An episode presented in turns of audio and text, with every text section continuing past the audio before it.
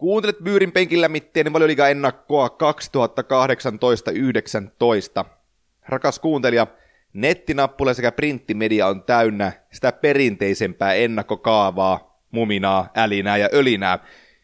Me penkillä mitteessä halusimme olla hiukan erilaisia nuoria, tehdä podcastia niin, että jokainen päivä on uusi mahdollisuus elää reunalla, carpe diem ja näin. Otimme inspiraatiota blokkiradiosta. Toki tässä meidän epoksessa ei ole musiikkia muuta kuin alussa ja lopussa, mutta muuten konsepti on hyvin samankaltainen. Mulla, Anssilla sekä Jussilla on kaikilla oma vieras, oma syvä aihe, jossa on monisäikeistä keskustelua, haastoa, naurua, iloa, surua, kenties jopa erittäin kitkerää keskustelua, mutta timanttista materiaalia joka tapauksessa. Tämä on ainakin mun käsityksen mukaan ennen kuulumaton kokeilu suomalaisessa jalkapallopodcast Skenessä. Tai ainakaan me täällä Byyrin penkillä mitteissä ei ole tehty koskaan mitään tällaista blokkiradiomaista. Mutta nyt tehtiin. Joten toivottavasti nautit matkasta, vinkkaa sun kavereille, oo somessa aktiivinen, Byyri löytyy joka ikisestä kanavasta. Se ei jää siitä kiinni. Jaa, tykkää, kommentoi ja hei, palautetta. Palautetta voi antaa osoitteeseen penkinlammittajat. Tämä on Suomen kovin jalkapallopodcast ja tämä on Suomen kovin valioliiga ennakko. Tervetuloa mukaan.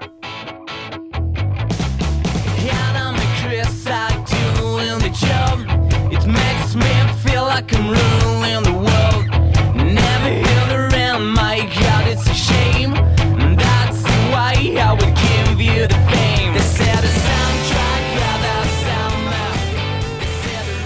Sound kausi tosiaan käynnistyy tulevana viikonloppuna ja pelaajasiirtoja on nähty, valmentajasiirtoja on nähty ja niin myös täällä kotimaan kamaralla – Öö, meillä on langan toisessa päässä Iltasanomien ja Urheilulehden tuore Lontoon öö, jalkapallokirjeenvaihtaja Lari Seppinen. Tervetuloa Lari mukaan Byyrin penkin lämmittäjiin.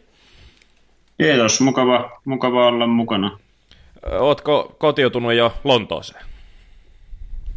No tässä nyt ensimmäinen, ensimmäinen päivä takana, niin pikkuhiljaa vähän etsimistä ja totuttelua on tämä vielä nyt totta kai on, mutta mutta, mutta kyllä tässä nopeasti, nopeasti tässä pääsee hommaan mukaan, kun kausikin tosiaan hämöttää oven takana. Näin se menee ja Divarin puolella ollaankin jo päästy, päästy vauhtiin, mutta niin, valioliikakausi 2018-19, niin pähkinänkuoressa, mitä sä odotat siltä? No mä odotan, odotan ennen kaikkea noilta kuudelta suurelta seuralta vähän mielen, mielenkiintoista tätä mestaruustaistoa siinä mielessä, että, että, että siellä on nyt niin, niin moni näistä isommista ollut saman managerin alaisuudessa useamman kauden, että nyt, nyt odotetaan isompia, isompia tuloksia. Sitten to, toisaalta, toisaalta sitten vaikka siinä on se ero, ero näiden suurten ja, suurten ja keskisuurten tai pienten välillä niin kuin kasvanut, kasvanut viime vuosina aika hurjaa vauhtia, niin sitten sitten toisaalta nämä keski, keskisuurten ja pienten omat resurssit on kasvanut niin, niin paljon, että mä odotan, että kokonaisvaltaisestikin nähdään parempaa, parempaa jalkapalloa läpi, läpi sarjan kuin vuosiin. Niin, es, äh, niin kuin tuossa Aatte ja Jussi Leppälahti edellisessä osuudessa keskustelikin vähän enemmän valmentajista ja ikään kuin englantilaisen jalka, seurajalkapallon evoluutiosta, niin viime kaudella nähtiin ehkä se kaikkien aikojen niin kuin pelillisesti kovin joukkue, mitä valioliigassa on nähty, eli Pep Guardiolan toisen kauden Manchester City, niin nyt sitten nähdään viikonloppusta lähtien se Estradilla kolmannen kauden Manchester City, ja aika vaikeahan tuossa on uhkakuvia nähdä, kun runko on pysynyt kasassa, sinne ei hirveitä muutoksia ole tarvinnut tehdä, öö, pieniä, pieniä tota, siirtomarkkinoilla pientä, pientä kivaa sinne esimerkiksi Riyad Mahresin muodossa, niin Öö, mitä, mitä, näet sä mitään uhkakuvamahdollisuuksia edes tuossa Guardiolan poppossa? Täytyy sanoa, että mietin, mietin just tätä muutama päivä sitten, kun mä katsoin tätä Community Shieldia Chelsea ja Manchester Cityn välillä, missä tietysti sitten puuttuu vielä keskikentältä nämä Silvat ja De Bruynet ja kumppanit, kumppanit ykkösartistit vielä, niin tota, siinä, siinä tuli jotenkin niin, niin dominoiva kuva jo, että mä, siinä on vaikea nähdä, tosiaan viime kauden runko on su, suurin piirtein kasassa siihen vielä Mahres, Mahres päällä ja, ja, ja toppariosastolla Laporte, Laporte sellainen kaveri, joka aloittaa nyt kunnolla ensimmäisen kokonaisen kautensa, niin, niin alkaa olla sellainen nippu, että vaikka viime, viime kausi oli tosiaan Sitiltä, Sitiltä tosi ylivoimainen, ylivoimainen, mihin on hankala yltää noin niin valio, valioliikassa tällä kaudella samaa, mutta jotenkin mun on vaikea, vaikea nähdä, että kuka, kukaan pystyy, pystyy sitä horjuttaa, horjuttaa tälläkään kaudella. Niin Vincent Company on Guardian-lehdessä muistutellut siitä, että mestaruuden jälkeen, Sitin kahden edellisen, edellisen mestaruuden jälkeen on ollut sitten vähän vaikeimmat kaudet, kaudet ja tämmöinen terävyys on ollut hukassa ja että et niin kun pitää olla hereillä kauden alusta lähtien, niin niin Guardiola nyt luulisi olevan semmoinen kaveri, joka pitää siitä huolen, että se terävyys todella sitä on. Ja tota nippua kun miettii, niin tosiaan Mahrez nyt semmoinen selkeä, selkeä uusi hankinta tuohon ryhmään, varmasti pystyy tuomaan uusia ulottuvuuksia hyökkäyspeliin, mutta sitten mitä mielenkiintoinen kaveri, joka koko viime kausi meni ihan pipariksi pahan loukkaantumisen takia, niin Benjamin Mendi, Guardiola lupailu hänelle suhteellisen suurtakin rooli tuolla wingbackinä, niin olisiko, olisiko siinä niin kuin sitten semmoinen lisäulottuvuus vielä, mitä, mitä, mitä Guardiola voi hyödyntää? Joo, kyllä ehdottomasti, että se on tavallaan kuin uusi hankinta miettiä, että siinä ei Mendi oikeastaan koko kautena kunnolla päässyt pelaamaan, että, että, että kaikki kunnia hän on kauden pelannut näille Delfille ja kumppaneille, mutta jos Mendi pääsee parhaalle tasolle, niin kyllähän se on tota, ihan jopa maailman, maailman parhaita, parhaita on potentiaalia olla roolissa, että siinä on, siinä on kyllä vielä sellainen, sellainen nappula tuohon muutenkin Manchester Cityn älyttömän kovaa, kovaa nippuun, että, että vastustajan näkökulmasta varmaan, varmaan pelottaa, pelottaa kyllä jonkun verran. Yksi asia, mikä tuossa ehkä, en tiedä onko liian, liian rankka termi, mutta kun tuota kokoonpanoa miettii ja tutkii, niin miten hyvä pelaaja Fernandinho onkaan ollut tuossa keskikentän pohjalla tasapainottavana pelaajana, mutta kuitenkin mittarissa on jo 33 vuotta ja tota, onko, onko Fernandinholla itse asiassa sellaista suoraa korvaa? Ja sitten materiaali nyt tiedetään, että se on ihan uskomattoman leveä, joka, joka pelipaikalle löytyy niin kuin useita vaihtoehtoja, mutta voisiko tuossa Fernandinhon puolustama keskikenttäpelaajan roolissa – rytmittävän pelaajan, tasapainottavan pelaajan roolissa olla sellainen pieni, pieni uhka siinä, että jos Fernandino jalka ei liikukaan enää entiseen malliin tai tulee jotain loukkaantumisia, niin öö, pysyykö toi keskikentän tasapaino kunnossa tällaisissa tilanteissa? No, on kyllä ihan hyvä pointti siinä mielessä, että tota, vaikka tuo Manchester sitten keskikenttä on laajuudeltaan ihan tajuttoman, tajuttoman hyvä, niin se on nimenomaan ehkä kuitenkin sitten offensiivisesti hyvä, että ei tuollaista Fernandinhon kaltaista niin kuin, niin kuin, niin kuin tasapainottavaa tekijää, jos miettii vaikka sieltä tuossa Ilkai, Ilkai Kundokanin tai Bernardo Silvan tai vastaavan penkiltä, niin ei siinä oikein yksi yhtään, yhtään ole saman, saman tyylistä tai ainakaan saman tasosta niin kuin roolissaan, roolissaan kaveria, kaveria paikalle, niin, niin on kyllä ihan, ihan mielenkiintoista, mielenkiintoista nähdä, että pitkän kauden aikana varmasti joutuu lepuuttamaankin näitä avainpelaajia, että miten, miten siinä vaiheessa sitten, jos Fernandinho vaikka loukkaantuu tai kaipaa lepovuoroa, niin tai ryhmitys, ryhmitys muodostuu. Öö, niin kuin sanoit, tota, seurasit silmä kovana tuota Community Shield-matsia ja City-joukkueessa nyt tällaisille niin kuin, öö, nuorille tulevaisuuden sanotaan vähän useamman vuoden eteenpäin tulevaisuuden nimille ei välttämättä hirveästi tälläkään kaudella ole tilaa, mutta Phil, Fo- Phil Fodenhan esiintyi tuossa edukseen. Voisiko siinä olla jonkun sortin jokerikortti tämän kauden sitissä? Joo, tosiaan tuosta keskikentästä kun puhuttiin, niin on tehnyt koko ajan mieli mainita just Phil Foden, joka pelasi mielestäni erinomaisen ottelun ja eikä voi unohtaa myöskään, että Brahim Diaz, joka tuli vaihoista kentällä, niin hänkin, hänkin pelasi hyvin vakuuttavasti, että, että, että luulen, että Foden, Foden jos jatkaa samaa malliin, niin, niin kyllä hänellä pelaisi, pelaisi melkein ainakin jossakin roolissa jokaisessa muussa valioliikajoukkaessa lähestulkoon, että tietysti toi sitten sitten keskikenttä on niin kova, että siitä on vaikea, vaikea ainakaan kovissa peleissä ketään syrjäyttää, mutta pitkän kauden aikana luulisi, että jos tällaiset kypsät esitykset jatkuu, niin Guardiolakin hänessä näkee, näkee sen potentiaalin.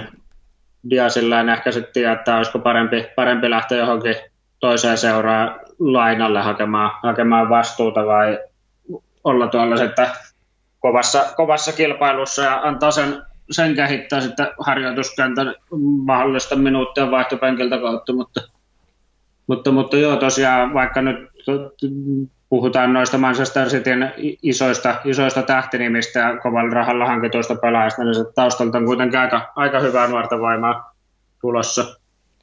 Niin, kyllä siellä on investointu tuonne akatemiatoimintaakin toimintaakin runsaasti. Leroy Sane viime kausi oli ihan loistava, loistava tuolla viiletti, viiletti laidalla hirvittävää vauhtia ja tehoja, tehoja tuli niin kuin roppakaupalla. Nyt kesä, kesä tai oikeastaan loppukevään kevään ja kesän puheenaihe Sanen kohdalla oli se, että Joakim Löö pudotti hänet tosiaan Saksan maajoukkueesta MM-kisoihin, MM-kisoista ja se aiheutti, aiheutti aikamoista porua sekä ennen että jälkeen kisoja, niin kuin tiedetään, miten Saksalle, Saksalle siellä kävi. Saneita olisi hyvinkin voitu, voitu tarvita ja pystyä siellä hyödyntämään – mutta siitä huolimatta, että Sane on nyt levännyt koko kesän, niin Guardiolalta on tullut vähän sen suuntaisia kommentteja, että Sane ei ole ihan täysin kunnossa, että vähän pitää saada, pitää saada pelejä alle, vähän lisää treeniä. Minkälainen Sane, Saneen kehityskäyrä? Siitäkin on puhuttu, että jos laitetaan kentälle samaan aikaan wingbackiksi Benjamin Mendy ja Leroy Sane, niin sen yhtälö ei ole ihan paras mahdollinen. tota, miten, miten Saneeta kannattaisi tämän kauden sitissä hyödyntää? Kyllä mä uskon, että tai no tosiaan kyllä ymmärrän, että varmaan noille puheille on ollut katetta, että mitä katsoi sitä Community Shieldiäkin, missä tuli sitten vaihtoa, vaihtoa toisella puolella, niin siinä, siinä oli aika, aika vaisua, vaisua tekemistä, tekemistä Saneelta. Ja, ja, ja, ehkä tosiaan kun miettii, että jos nyt Mendi, Mendi pelaa vasemmalla, Sane pelaa siellä laiturina, niin siinä voi olla pelaajat tyypeiltä sellaiset, mitkä syö vähän, syö vähän toisia toistensa vahvuuksia, vahvuuksia ja en tiedä, onko se koko joukkojen tasapainon kannalta ihan järkevin, järkevin mahdollisin juttu. Toisaalta nyt taas toi laitapaikoille, laitahyökkään paikoille toi kilpailukin on Mahresin, Mahresin myötä. Sterlingin tietysti kolmantena, kolmantena kaverina ja Bernardo Silvakin voi siellä pelata, niin sen verran, sen verran kova, että tota, että, että siinäkin, sinnekin kyllä erilaisia, erilaisia vaihtoehtoja riittää, mitä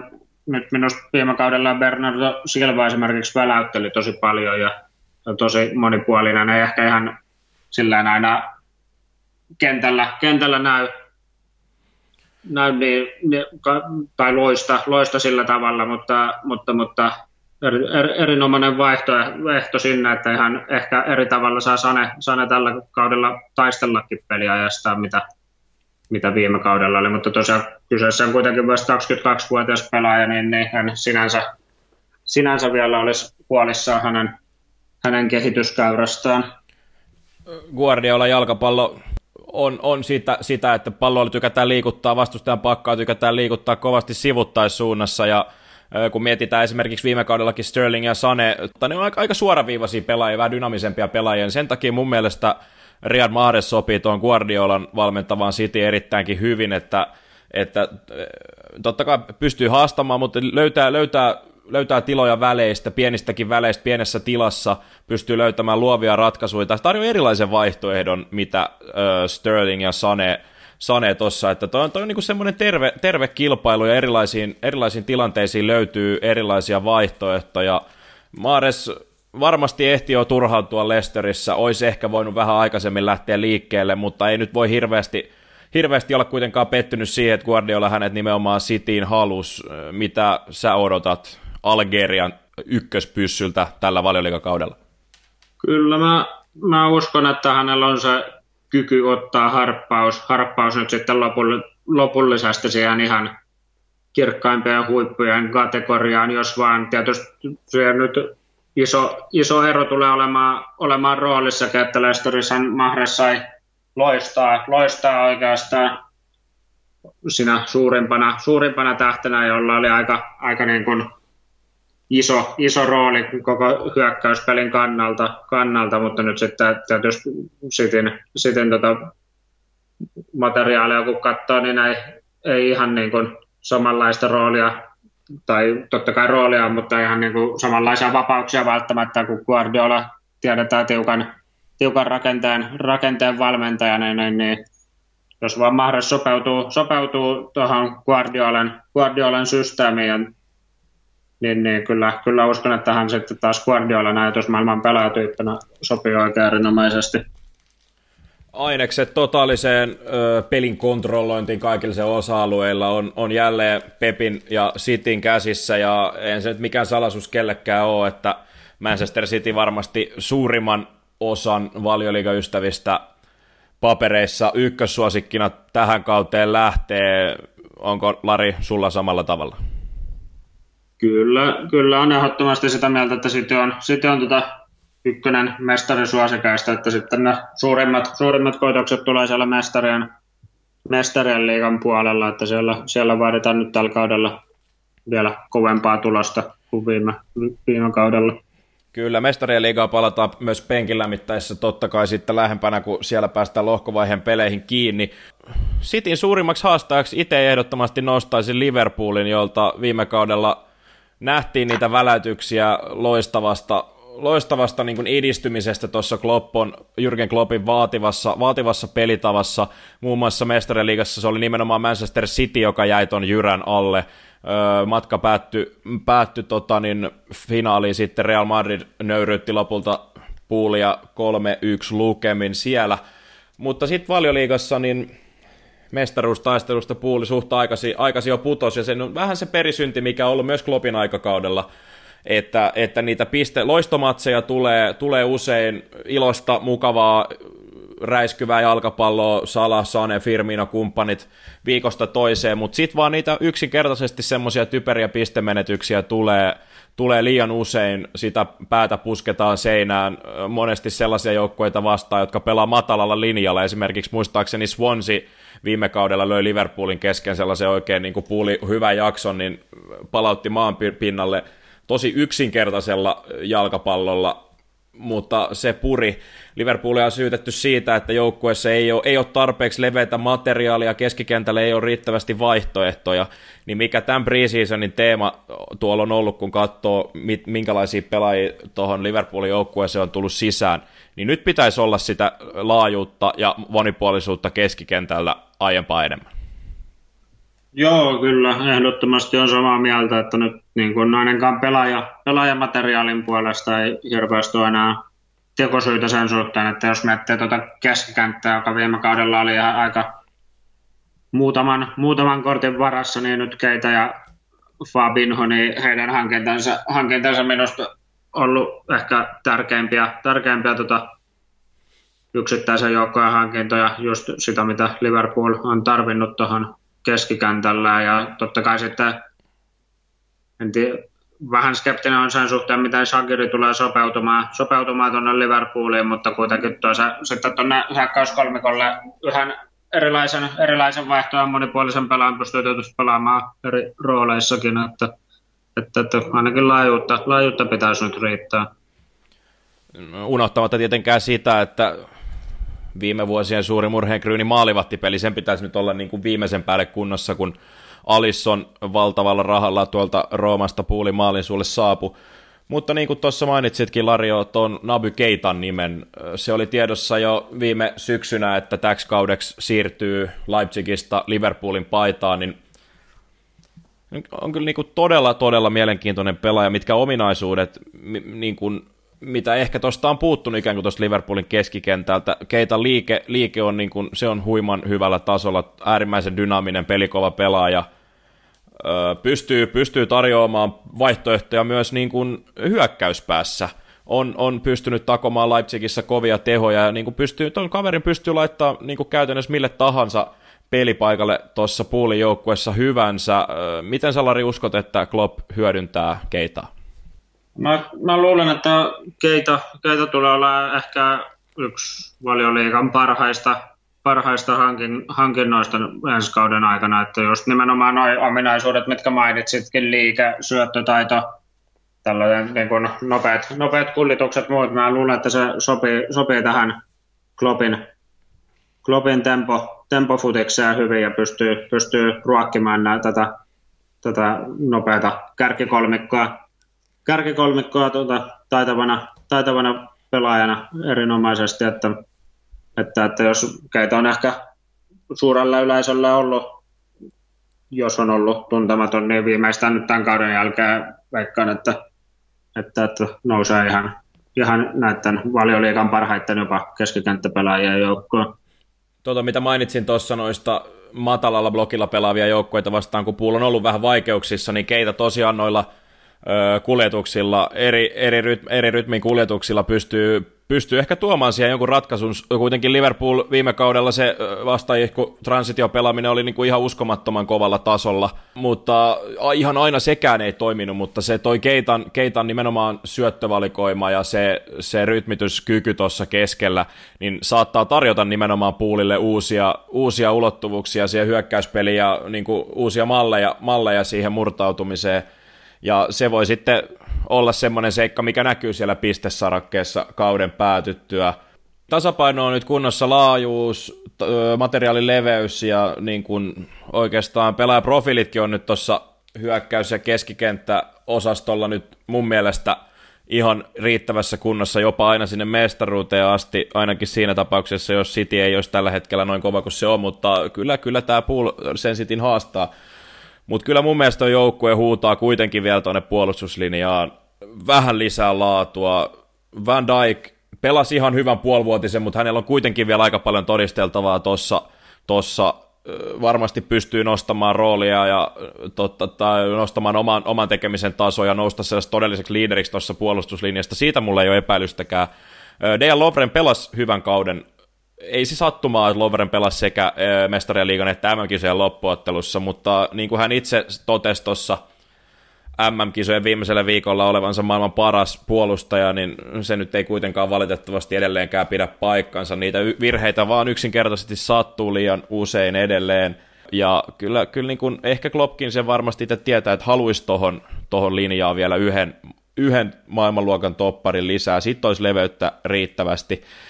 Lisäksi tuo laitapakkiosasto on mielenkiintoinen, kun miettii, että minkälaiset kaudet nuoret Andy Robertson ja Trent Alexander-Arnold viime kaudella pelas. Andy Robertson on jotenkin, siinä on niinku, se on mahtava tarina, siihen kannattaa tutustua kaupan kassalla Skotlannissa vähän kahden vaiheella, että lopettaisiko uransa vai ei, ja tässä sitä muutama, vuot, muutama vuosi myöhemmin sitten mennään Liverpoolin avauskokopanossa mestariliigan finaalissa.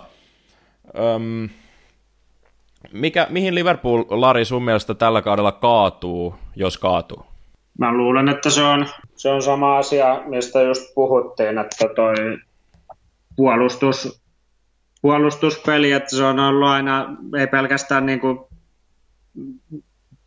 mikään yksittäinen yksilö tai yksittäinen nimi, vaan Kloppon ryhmillä ylipäätään on se, niiden futis on hyvin sitä hyökkäävää vastaisku, vastaiskupainotteista nopea, nopeaa vauhti, vauhtijalkapalloa, mutta jotenkin se, se että niiden puolustus on ollut viime kaudellakin, alkukausi oli todella epätasapainoista huonoimmillaan ja sitten taas loppukaudesta saivat sitä tiivistettyä, mutta jotenkin, jotenkin mä haluaisin nähdä sen yhden, yhden sellaisen kauden, että se pysyy suunnilleen se kenttätasapaino läpi, läpi kauden niin kuin kunnossa, kunnossa niin kuin Kloppon Liverpoolilta, niin ne, nyt, nyt siihen olisi sinänsä, sinänsä eväät materiaalin puolesta, puolesta, vaikka tosiaan toi toppari, topparitilannetta vähän käytiin läpi, että siinä, ei, siinä voi olla myös kompastuskivi, mutta,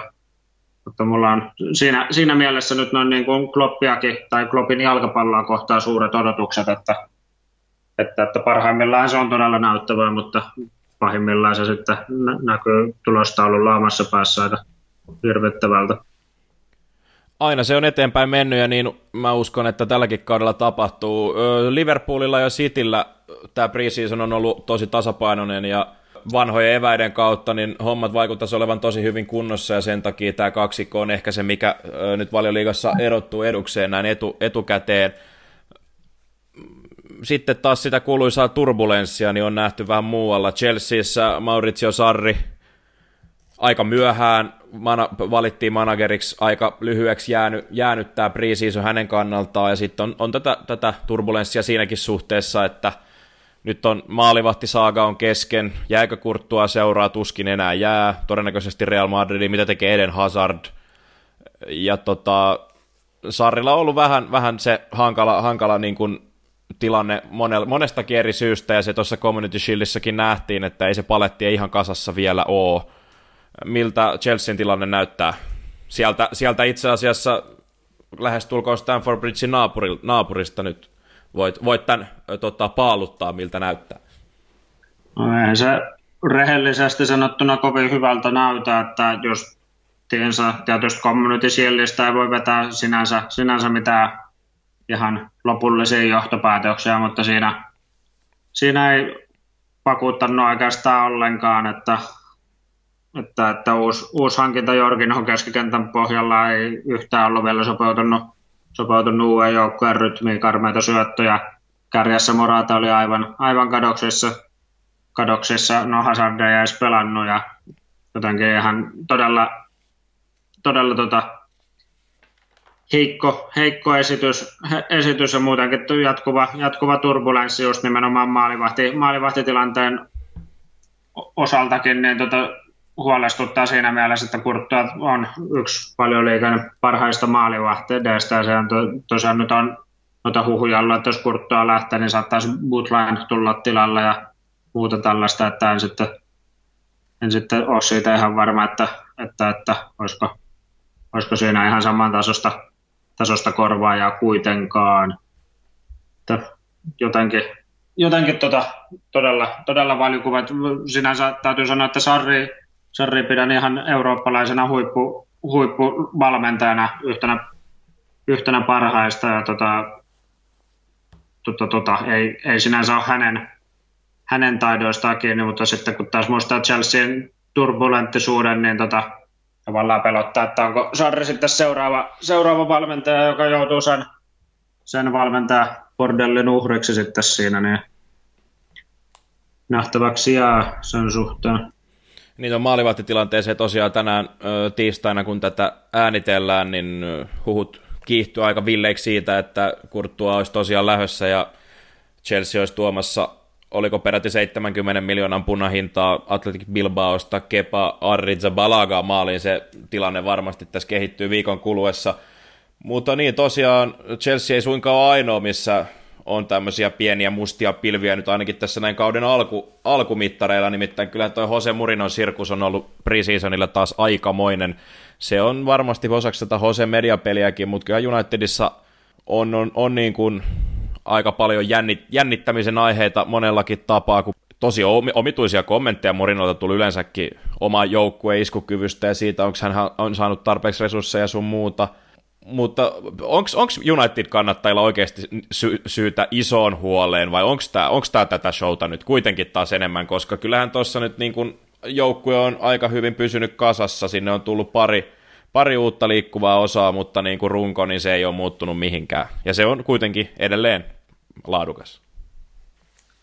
Joo, no sinänsä Murinhan mediapelit nyt niistä on vaikea aina vetää johtopäätöksiä, että kuinka paljon se on mediapeliä kuinka paljon oikeaa turhautumista, kun tietää managerin historia, mutta kyllä no niin kuin materiaalin puolesta ei pitäisi olla syytä huoleen, mutta sitten kun miettii, miten Manchester United on Murinhon alaisuudessa nyt parin viime kauden aikana pelannut, niin se ei ainakaan itsessäni kovin, kovin suurta luottamusta herätä tulevankaan kauden alla, että se on, se on niin niin sellaista yksi, yksi aikaista yksi puolesta ollut se pelaaminen, että alkaa se, jotenkin tuntuu vaan, että Murinhon, Murinhon evät alkaa olla syöty. Tämä on ehkä lause, mitä ei pitäisi sanoa, koska jälkeen Manchester United voittaa mestaruuden ja Murinho hymyilee. Oh, siis kaikki, kaikki merkit viittaa siihen. Mutta, niin, sano vaan. Niin, kaikki mer- mer- merkit nyt sitten varmaan tosiaan viittaakin sit lopulta siihen. Niin ja sitten tietysti vielä Pogba-kysymys on, on taas, että tuuliviirimeininki, siitäkin jopa ollut, ollut puhetta, kasvavaa puhetta, että Pogba sittenkin vielä Manusta häipyystään siirtoikkunan aikana. No, mutta tota, vielä, että saadaan tämä tota, kuuluisa kärkikuusikko nyt kasaan, niin pitäähän tässä nyt vielä sitten vierailla tuolla Pohjois-Lontoonkin suunnalla. Otetaan nopeasti Tottenhamiin kiinni, koska eihän siellä ole tapahtunut kesäaikana mitään. Siirtoja ei suuntaa, jos toiseenkaan.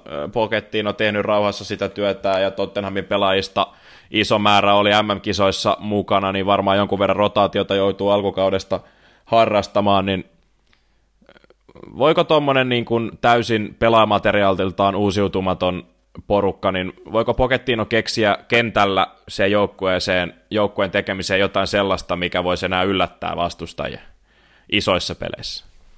No sinänsä Tottenham on aika mielenkiintoisessa tilanteessa just tuossa mielessä, että jotenkin on jotenkin nyt, nyt pitäisi Pokettiin on tällä kaudella näyttää, näyttää että Tottenham on valmis ottamaan, ottamaan sen seuraavan askeleen tällä tällä pelaajistolla, että tota, jotenkin nyt viime kaudella ei vähän sellainen kuva, että sama, sama kaava toistuu, että sinänsä, sinänsä mennään eteenpäin ja pelataan, pelataan ihan hyvin, mutta se kuitenkin niissä isoissa, isoissa peleissä niin se kyky, kyky voittaa ja kyky pelata, pelata parhaalla tasolla silloin, kun pitää, niin, pitää, niin puuttuu vähän niin kuin FA Cupin ratkaisuotteluissa mestarien liikassa mestarien liikan ratkaisuotteluissa tällainen, niin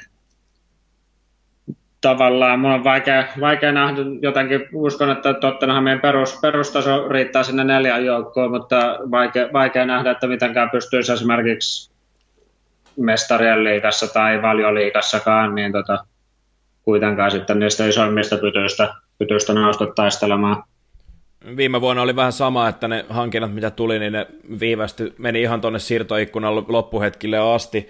No uusi stadion tietysti tuo Tottenhamille varmasti jonkunlaista uutta virtaa, mutta siinä päästään sitten taas siihen kysymykseen, että minkä aikaa siihen menee totuttautumiseen, koska toi Wembleyn Wembley viime kausi, niin alku oli aika hankala kotikentällä, mitä vähän ounasteltiinkin, ja se sitten lopulta kaato kyllä kyllä niin kuin se mestaruusjuna, mitä jo Villeimmät veikkas, veikkas, että Tottenham olisi voinut mestariksi jopa yltää viime kaudella. Näin ei käynyt, ja näin ei kyllä taida käydä tälläkään kaudella. Mutta sitten niin kuin se uusien aikakausien uusi aikakausi. Arsene Wenger on siirtynyt eläkepäiville ja Unai Emery ottanut komennon arsenaalissa. Ainakin Sarriin verrattuna niin Emerillä on sikäli paljon parempi tilanne, että ihan pari viikkoa sen jälkeen, kun öö, Wenger viimeisen ottelunsa Gunnersissa valmensi, niin palas, tai palas, kun tota, ö, otti, otti niinku ruorin kiinni, saanut koko kesän tehdä siellä töitä. Ö, ainakin mitä Emeri tunnetaan siitä, että aika paljon tykkää käyttää rotaatiota joukkueessa, sama avauskokoonpano ei pitkään pysy, pysy kasassa. Ja siirto, mun mielestä siirto tota, markkinoilla Arsenal on onnistunut aika hyvin, nimenomaan sitä leveyttä ja laatua on saatu lisättyä, etenkin tuonne puolustuspäähän – Lenoa Maalin, Sokratis Listainer, kokeneita kavereita puolustuslinjaan, Lukas Torrera ei ehkä vielä tällä kaudella, no ei sitä tiedä, vaikka tällä kaudella jo niin ottaisi ottais niin kiistattoman roolin tuossa keskikentän pohjalla, ja sitten viime kaudella tietysti Mikitar ja Aubameyang on jo puoli vuotta tottunut tuohon Arsenalin toimintaa, on nyt entistä, entistä kovempia, niin kuinka paljon Emeri nyt sitten joutuu oppirauhoja tämän ensimmäisen kauden aikana maksamaan?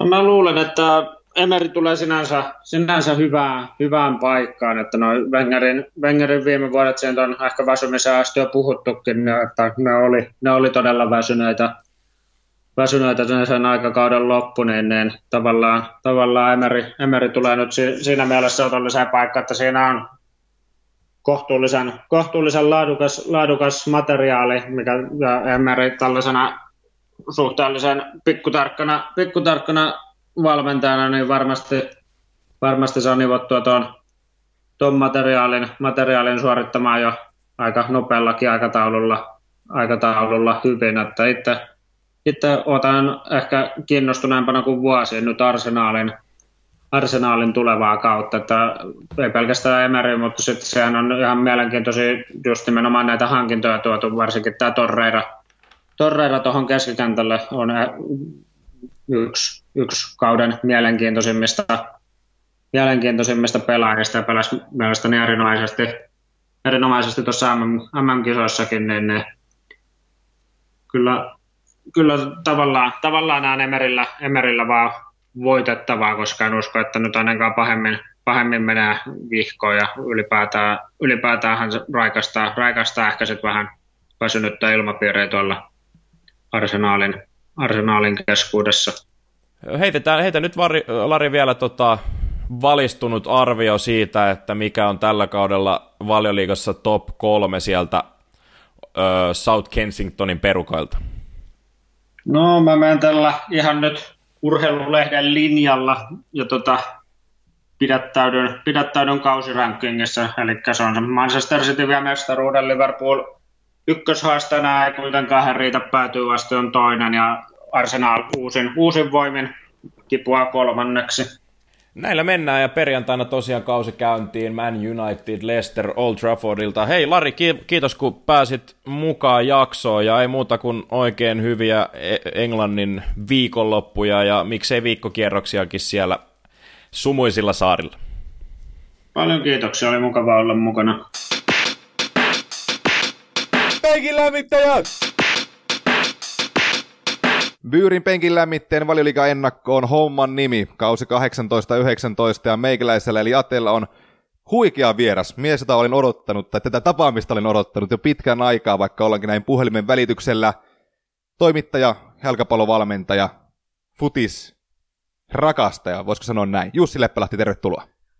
Kiitos, kiitos. Korjataan toi rakastaja sen verran, että mä enemmänkin futishörhö. Okei. Okay. me, mennään futishörhöllä. Okei. Okay. Tota, valioliiga ennakko. Puhutaan sun kanssa taktisesta evoluutiosta muun muassa ja otetaan muutamia joukkoita sitten suuremman äh, kehyksen alle yleisellä tasolla.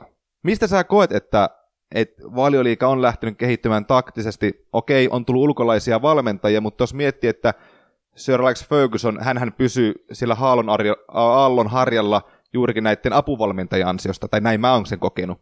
Ja, ja sitten taas toisaalta miettii, että jos sä et lepää laakereille niin kuin Wenger jäi, niin se on ihan katastrofaalista, niin kuin nähtiin. Mistä sä uskot, että tämä taktinen henkin herääminen, joka muissa maissa oli jo aika pitkällä, on tapahtunut Englannissa vasta sanotaan viimeisen kymmenen vuoden aikana?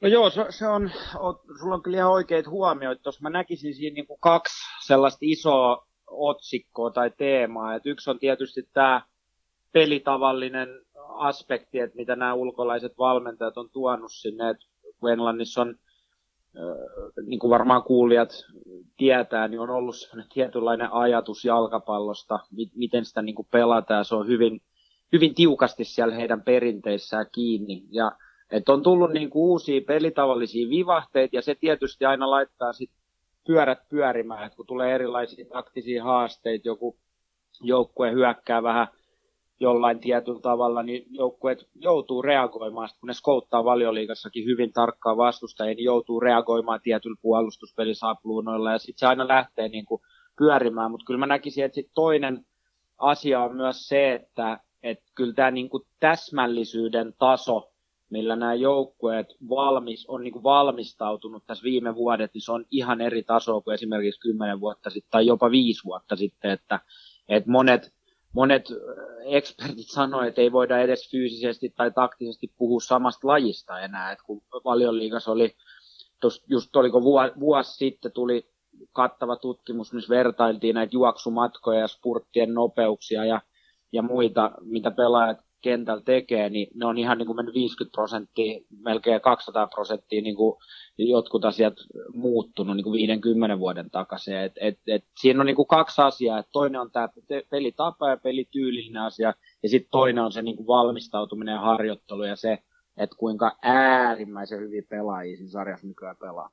Niin mä en tiedä, onko se jotain englantilaista ylpeyttä, mutta meikäläisen maku on mennyt aika kauan siinä, että ihan Englannin FAta lähtien, niin, niin että et he on herännyt tähän moderniin futikseen.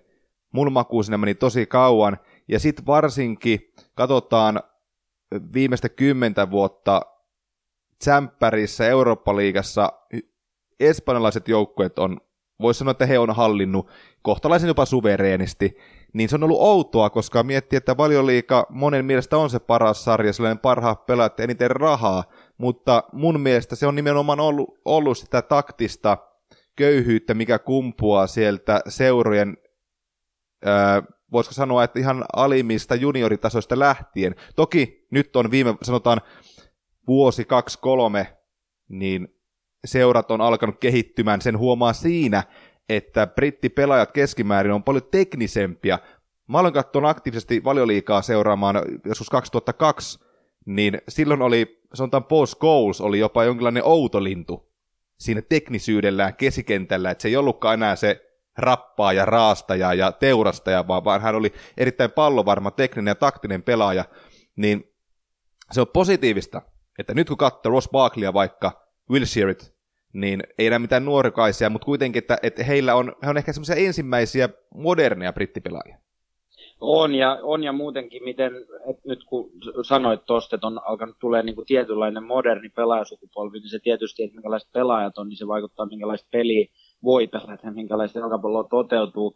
Nostaisin myöskin sen valmentamisen merkityksen siinä, että kun jalkapallossa on niin kuin jalkapallotutkimus, se niin kuin pelin tutkimus. Englannissahan ollaan perinteisesti oltu hyvin, tai perinteisesti, perinteisesti mutta viimeisen kymmenen vuoden aikana hyvin pitkälti tällaisissa niin urheilutieteissä ja, ja siinä, että miten esimerkiksi pelaajien fyysistä suorituskykyä kehitetään, mutta sitten se itse pelin tutkiminen, niin, niin, niin se on ollut ehkä edellä tuolla Englannin rajojen ulkopuolella tai Iso-Britannian rajojen ulkopuolella muutenkin. Ja, ja ja sitten, että miten niin kuin se on vaikuttanut se, että miten peli on tulkittu, miten siihen on päästy käsiksi, mitä se tarkoittaa sille, että miten jalkapalloa pystyttäisiin valmentaa ja pelaa ää, niin kuin todennäköisyyksien mukaan, niin kyllähän si- siinä on Englanti ollut jäljessä. Ja jos on katsonut esimerkiksi europelejä, niin niin kuin mainitsit noista espanjalaisista joukkueista ja tietysti myös Saksan suurimmat seurat ja on tietysti niin kuin esimerkiksi Ranskan liiga, mikä on niin kuin mainettaan,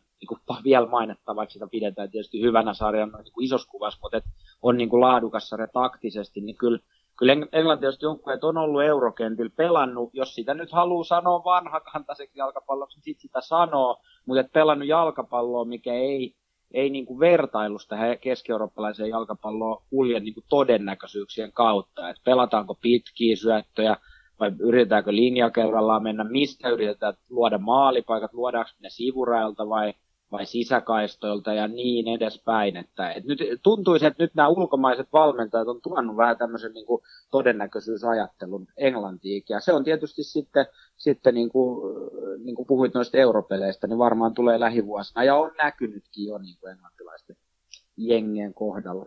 Ja, ja he on varmasti joutunut heräämään tähän todellisuuteen, että brittiläinen futis, jos puhutaan sitä perinteisestä brittiläisestä futiksesta, että se, se on niin kuin aikansa elänyt, ja äh, mä luin, en muista nyt kirjaa mitä luin, mutta mut siinä oli nimenomaan juttua tästä brittiläisen futiksen, olikohan Soccernomics-kirja, oli juttua brittiläisen futiksen niin sanotusta esi-isästä, henkilö, jonka nimen muista, mutta tota, hän kirjoitti tämmöisen opuksen, jota luettiin FAssa kuin pirun raamattua, ja joka osittain myös rantautui myös Suomeen.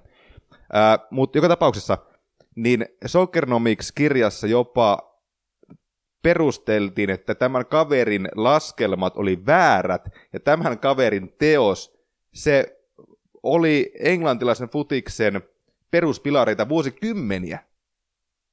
Ja se, Joo, se, se on jotenkin jännä, jännä kuvi, niin kuin semmoinen vastakkainasettelu, että, että kansa, joka pitää itseään jalkapallon kehittäjänä, voi olla niin kassalla. Okei, nyt mennään jo niin kuin 70-80-luvulle, mutta kuitenkin.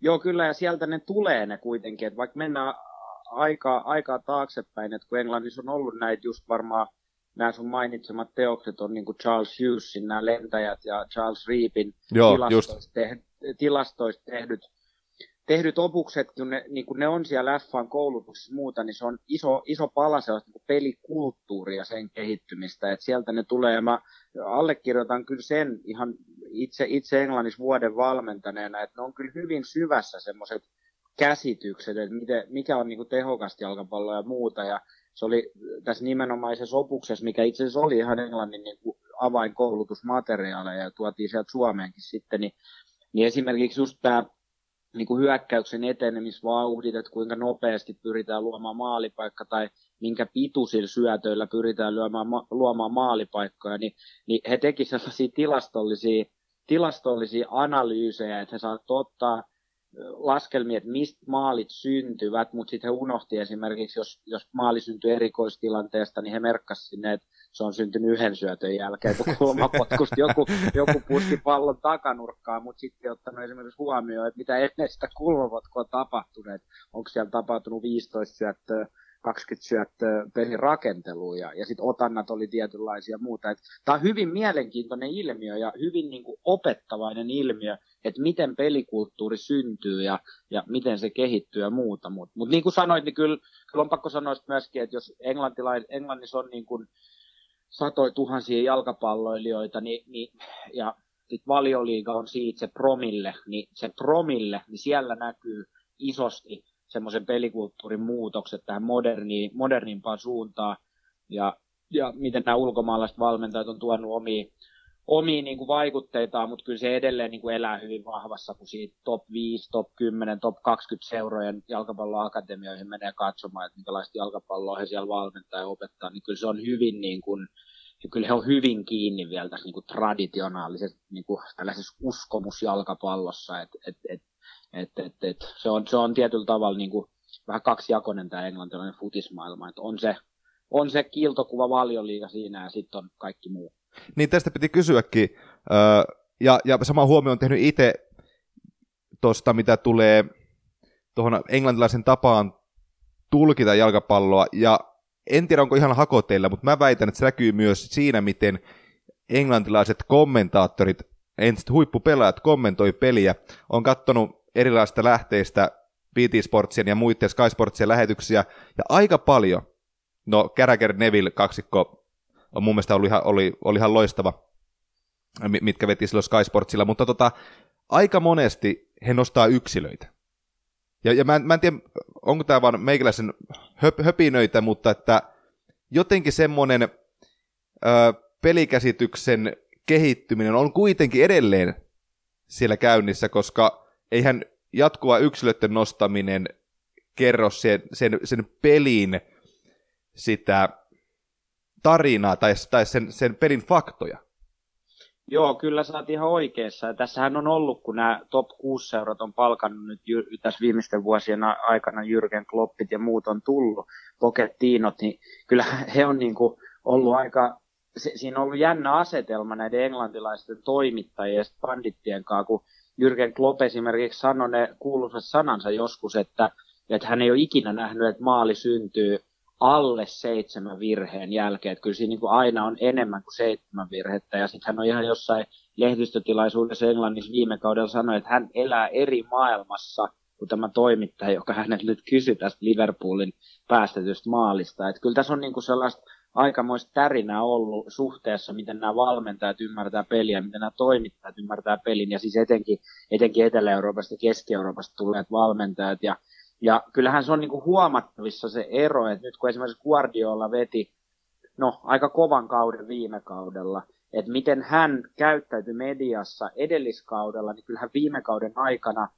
tai edellisiä viime kauden aikana, niin kyllähän viime kauden aikana semmoinen arvostus niin kuin nousi, että kun ihmiset oikeasti huomasivat, että hei, että, että tämä Guardiolan malli, malli niin kuin tuottaa tulosta, ja nyt se on ollut aika kova juttu, että, että Guardiola veti viime kaudella Englannissa sen kovan tuloksen. Että mä tiedän ihan tuolta akatemian maailmasta valmentajia, joiden sanotaanko tämmöinen pelifilosofinen takki kääntyi viime kauden aikana, kun he näkivät, että hei, että et se ei olekaan riski pelata tietyllä tavalla, tai se ei olekaan, että et se on tosi mielenkiintoinen niin asetelma nyt, että onko englantilaismedia ja journalistit, niin että siellä on tämmöinen underground-kulttuuri selkeästi, jotka pystyy tätä Guardiolan mallia pelaamista tulkitsemaan, mutta sitten on tämä vanha maailma. Ja ehkä se näkyy niin tuossa Englannin maajoukkuessakin, mikä kesällä oli, että se oli hyvin freesi, tämmöinen nuoren uuden sukupolven maajoukkue, ja sitten on tietyllä tavalla vielä se vanha media, joka, joka käsittelee sen maajoukkueen otteet. Tässä on Englannissa semmoinen tietynlainen uuden ajan kynnyksellä teema kyllä, ja, ja, ja, ja se näkyy nimenomaan median ja joukkueiden ja valmentajien suhteessa. Ennen kuin mennään vielä noihin valioliikan tiettyihin joukkueisiin ja valmentajapersoniin, niin mainitsit tuossa, että vielä akatemiatasolla näkee semmoista juurtuneisuutta sinne dinosaurusaikaan, liitukauteen.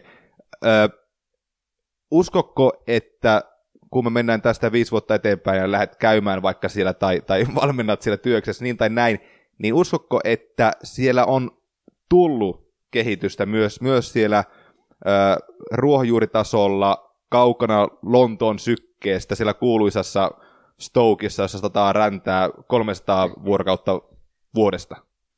Uskon, koska englantilainen jalkapallo on hyvin organisoitu, niin valioliiga ja FAn, tai akatemian jalkapallo on, on tosi organisoitu valioliigan ja FAn toimesta, ja, ja kyllä siellä on kovat vaatimukset niille, jotka siellä valmentaa, ja kyllä englantilainen yli, niin kuin akateemian maailma koko ajan lähenee sen niin kuin tämän pelinkin suhteen sen, sen kanssa, että miten sitä peliä siellä kentällä valmennetaan. Et kyllä, kyllä Englanti on niin kuin ehdottomasti semmoinen, että, että nyt jo on ollut niin kuin isoja tuloksia tässä pelaajakehityksessä, mikä alkaa näkyä ehkä siinä, että ensimmäisiä tämmöisiä Fodeneita ja no ehkä Dele Alli ja tällaista alkaa tulee sieltä sit pelaajistos läpi, mutta kyllä mä odottaisin myöskin, että 5-10 vuoden sisällä niin kuin englantilaisvalmentajien määrä jos ei nyt valioliigan isoimmissa seuroissa, koska, koska heillä on tavallaan globaali valmentajan markkina siinä, mistä valitsee valmentajia, mutta mut ainakin sitten valioliigan hännillä ja, ja, ja keskikastissa ja, ja, ja championshipissa, niin varmasti niin kuin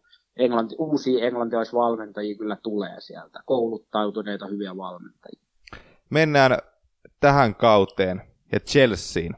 Pakko ottaa Maurizio Sarri heti kärkeen. Sitä on Twitterin puolella erittäin paljon hehkutettu, jengi ottaa sitä innoissaan. Mäkin on tästä innoissaan, mutta taisin viitatakin tuossa joku aikaa sitten, että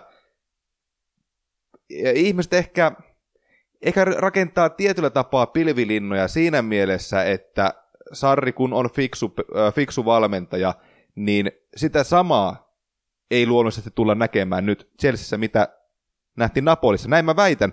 Ja ihan, koska ei, ei äh, valmentajat ja managerit, jotka on tullut Englantiin, Guardiola, ää, tätä, nyt, nyt iskee tyhjää, mutta, mutta ja Vias Boas, kumppanit, siis hyvät valmentajat, on tullut Englantiin korkealla linjalla ja on käynyt hassusti.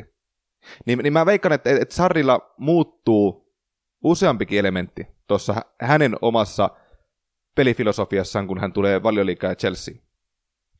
Joo, se voi olla, että, että kyllähän Sarri nyt on kesän näkynyt, että hän, hän on toistaiseksi pitänyt aika paljonkin näistä omista pelillisistä periaatteista sekä prässin että, tai yllättävän paljon on pitänyt kiinni näistä prässin ja pallollisen pelin periaatteista. Mutta siinä on aina se asia, että miten esimerkiksi Chelseassa, kun katsoo pelaajamateriaali, niin miten tämä pelaajamateriaali sopii tähän Sarrin, Sarrin pelisapluunaa ja esimerkiksi nyt kun otit erinomaisen esimerkin sen, kun Villas Boas oli Chelseassa, niin silloinhan tässä oli nimenomaan sellaisia ongelmia, että, Chelsea oli vielä pelaajamateriaaliltaan tietynlaisessa tilanteessa ja, ja Villas Boas ei siihen sopinut. Mä uskoisin, että kun nyt, kun, tai en usko, vaan kun katsoo paperilla, niin kyllä näyttää hyvin selvästi siltä, että Chelsean pelaajamateriaali kyllä se, kyllä se jollain tavalla voisi tähän Sarrin niin kuin ihan ydinperiaatteisiin sopiakin aika hyvin. Mutta sitten taas toisaalta, niin kuin otit tuossa huomioon, niin, niin kyllähän siis Sarrin se metodi ja hänen ote ja se pelifilosofia on niin vaativa ja niin täynnä pieniä nyansseja ja, ja niin myöskin erilainen, mitä Chelsea on nyt Antonio Conten alaisuudessa ollut, että et kyllä se vie niin kuin aikaa.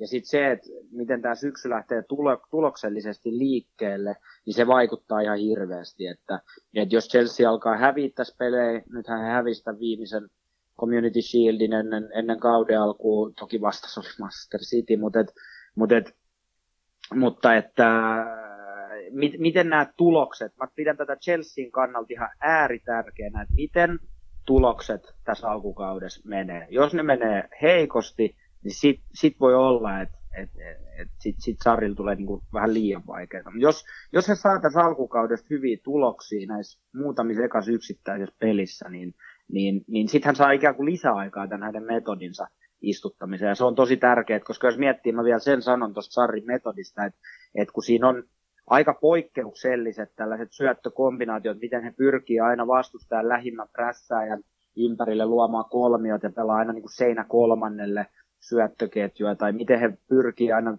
liikuttaa vastustaja niin kuin omaa maalia kohti ja sitiskee vastustajan prässilinjojen sel- selkää pystysuunnassa. Että sehän on enemmän tällaista pystysuunnassa kulkevaa niin kuin etenemisjalkapalloa kuin esimerkiksi Guardiolalla. Että Guardiolahan joukkue liikuttaa niin kuin sivuttain vastustajaa, mutta Sarri liikuttaa sitä pystysuunnassa ja se on hyvin, niin voisi sanoa, että harva valioliigajoukkue niin vahvasti ja niin aggressiivisesti sitä tekee ja rohkeasti, että, että se, se tarvii aikaa.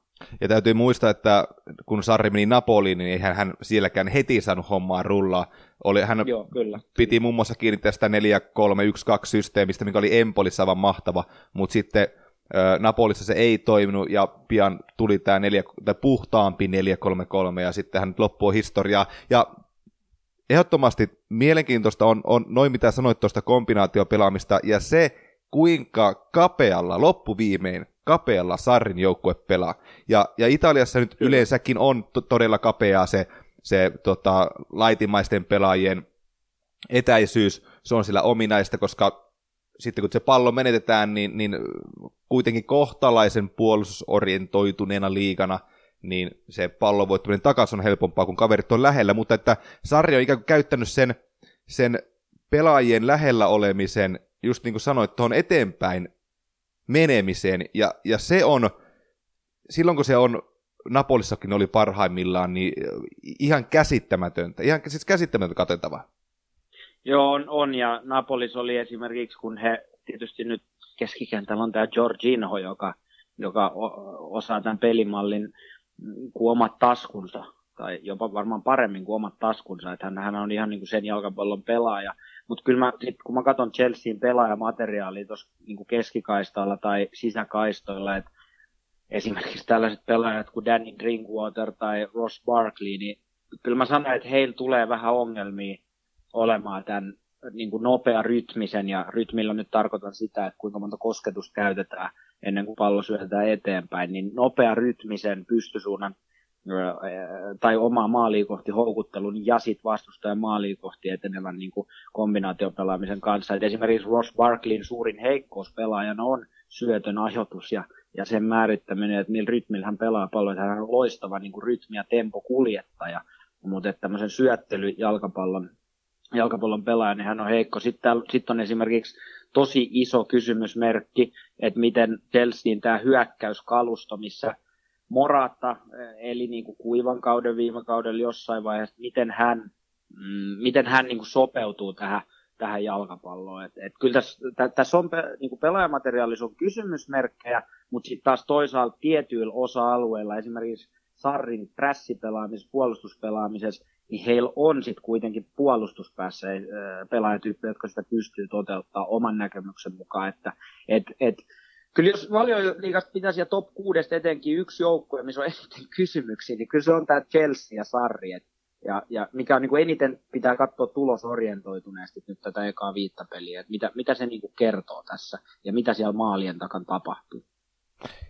City ja Guardiola.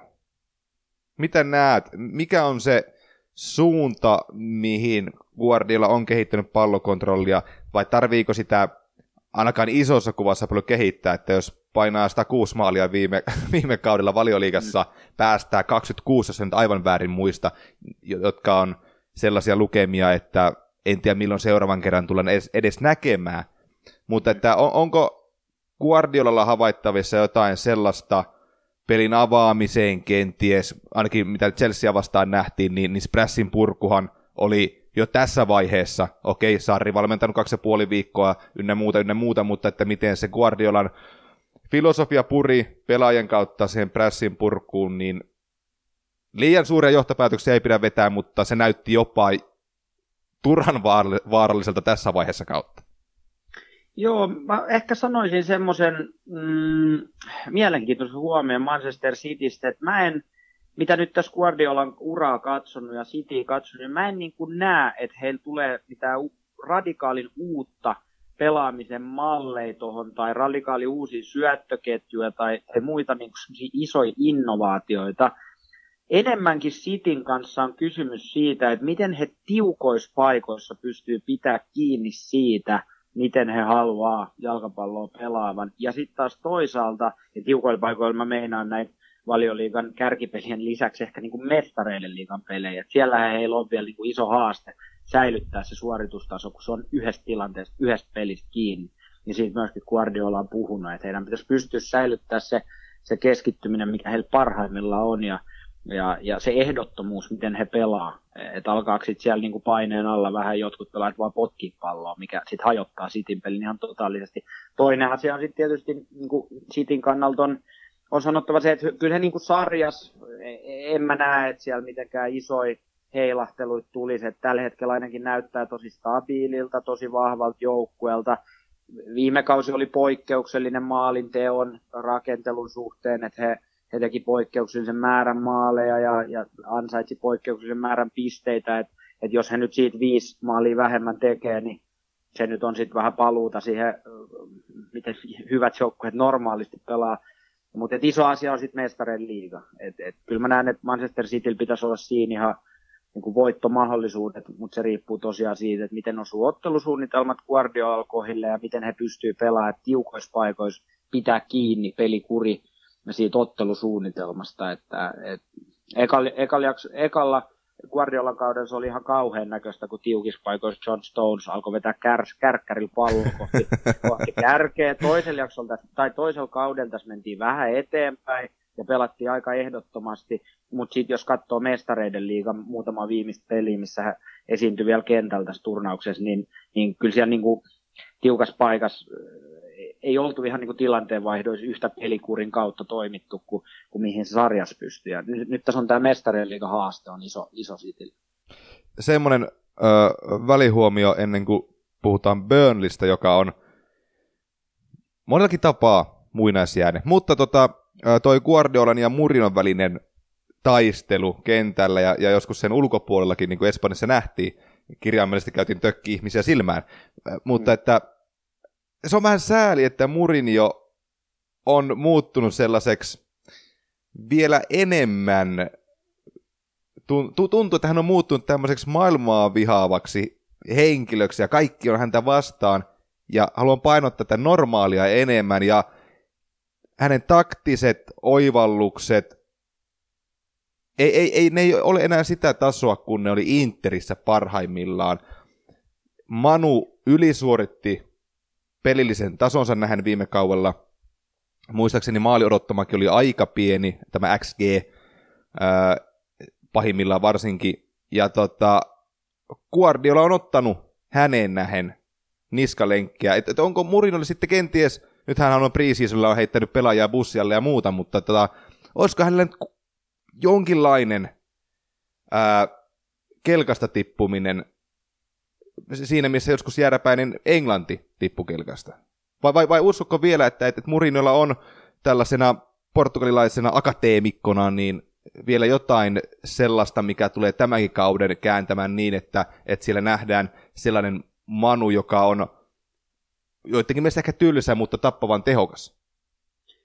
Joo, tää, se liittyy valioliigan semmoiseen pelilliseen evoluutioon, tämä Murinho-keissi, että, että siinä missä silloin, kun Murinho ja oli Rafael Benitez, joka on myöskin hyvin tämmöinen jalkapallon rikkovan filosofian valmentaja, niin kuin, niin kuin myös Murinho tai vastustaja neutralisoiva valmentaja, niin hehän pystyi niin kuin nostaa omat joukkueensa aika korkealle tasolle – valioliigassa, mutta nyt mä näkisin, että kaudella 2018-2019 nämä valioliigan kärkijoukkueet, Manchester City, Liverpool, Tottenham ja nyt myös tietysti Arsenal tulee tässä ottamaan aika iso, ison loikan eteenpäin ja, ja sitten tietysti Chelsea ja, ja näin, niin, niin on niin hyviä rakentamaan peliä, rakentamaan jalkapalloa, lähestymään jalkapalloa sellaisesta proaktiivisesta maalintekofilosofiasta, että sit Murinho, Murinholainen semmoinen pelin tuhoaminen, niin sen, sen tienhaaran pitäisi ikään kuin keksiä nyt jotain uutta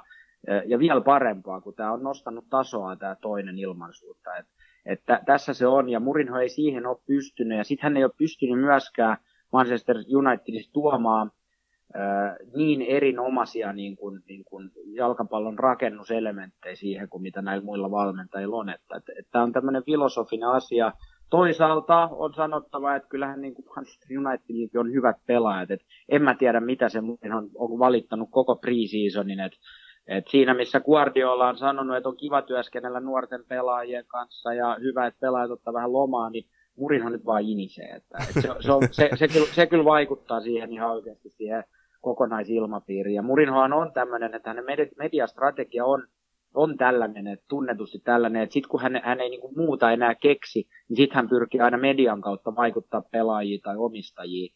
Ja, ja, mutta se on vähän niin kuin mennyttä maailmaa, kun vierellä on niin kuin rauhallisesti punaviiniin nauttiva Pep Guardiola, joka ottaa ihan iisisti median kanssa. Että, et, et kyllä tämä Murinho nyt, pahat ennusmerkit on ennen tätä kautta. Ja Murinolla ehkä muuttunut semmoinen, semmoinen mm, ylitsepursuava itseluottamus ja mediassa itsensä ylös nostaminen pilke silmäkulmassa semmoiseksi kyyniseksi ja, ja jos, kyllä, jos Laattan Ibrahimovic on joskus kehunut hänet maasta taivaaseen muun muassa siis taktisen osaamisen lisäksi myös niin kuin motivaattorina ja sellaisena, sellaisena että et, et hän on saanut pelaajissa tuntemuksen, että päävalmentaja pitää ö, jollain tapaa ylittää, yllättää, laittaa niin pyörryksiin sillä omalla osaamisella, niin semmoinen on muuttunut ihan, ihan omituiseksi käyttäytymiseksi, ja, ja niin kuin sanoit, että, että niin kuin täysin menneen talven lumia. Ö, Burnley. Burnley pelasi viime kaudella, mitä katson heidän pelejä, niin paljon, paljon epätodennäköisyyksiä kääntämällä. Miten, mi, miten sä, jos, jos, jos pitäisi laittaa pähkinänkuoreen Sean Deitchin Burnley ja se monella tapaa inhorealistinen seitsemänneksi pääseminen valioliikassa vaikka maalieron miinuksella. M- miten tämän laittaa nykyfutiksen pähkinänkuoreen? Joo, se on mielenkiintoinen joukko, että he myöskin, niin kuin, he, niin kuin sanoit tuossa, niin he teki vähemmän, maa, he teki alle yhden maalin per ottelu, mikä on siis ihan käsittämätöntä peilaten siihen, että he, he, he tota, päätyi pääty sarjassa seitsemänneksi. Ja he oli myöskin, kun katsoo just näitä mainitsemia maaliodotteita, he, niin Burnley oli niistä tosi heikko. Että he ei luonut, he ei luonut niin hyviä paikkoja, että he olisi systemaattisesti, heidän olisi pitänyt niin voittaa pelejä. Päinvastoin oli siellä häntä päässä näissä, näissä maaliodotteissa. Mutta mä näkisin myös siinä niin kuin muutaman Burnley vahvuuden, millä he sitten ratsasti ja ja jollain tavalla nykyään, kun tykätään kategorisoida jalkapalloa ja datan käyttö on tullut siihen ja muuta, mutta mut kysymys on niinku siitä, että miten sitä peliä tulkitaan ja miten sitä dataa tulkitaan. Ja, ja Burnleyn kohdalla se, se on niinku se ydinasia. Et, et, et, kun valioliiga ylipäänsä tämän top 6 ulkopuolella oli viime kaudella, se oli tasainen. Et, et Burnley siinä alussa se voitti näitä pelejä ja otti pienen, pienen kaulan. Jossain vaiheessa oli vähän vaikeampaa, esimerkiksi loppukaudessa se voitti vain niin yhden pelin kuudesta esimerkiksi, niin, niin sillä he sitten niinku, kuitenkin sit alun tuloksilla he piti sen paikkansa, mutta esimerkiksi Burnleyn takana, niin siellä oli kolme joukkuetta 44 pisteessä keskikastissa, että ihan hyvin, ihan hyvin Burnley olisi voinut olla 12 sarjassa ilman alkukauden muutamia voittoja, mutta että mutta sitten jos menee siihen, että miksi he oikeasti oli niinku seitsemän siinä niin, ja ansaitsi se 54 pistettä ja voitti ne pelit siellä, niin on, on se, että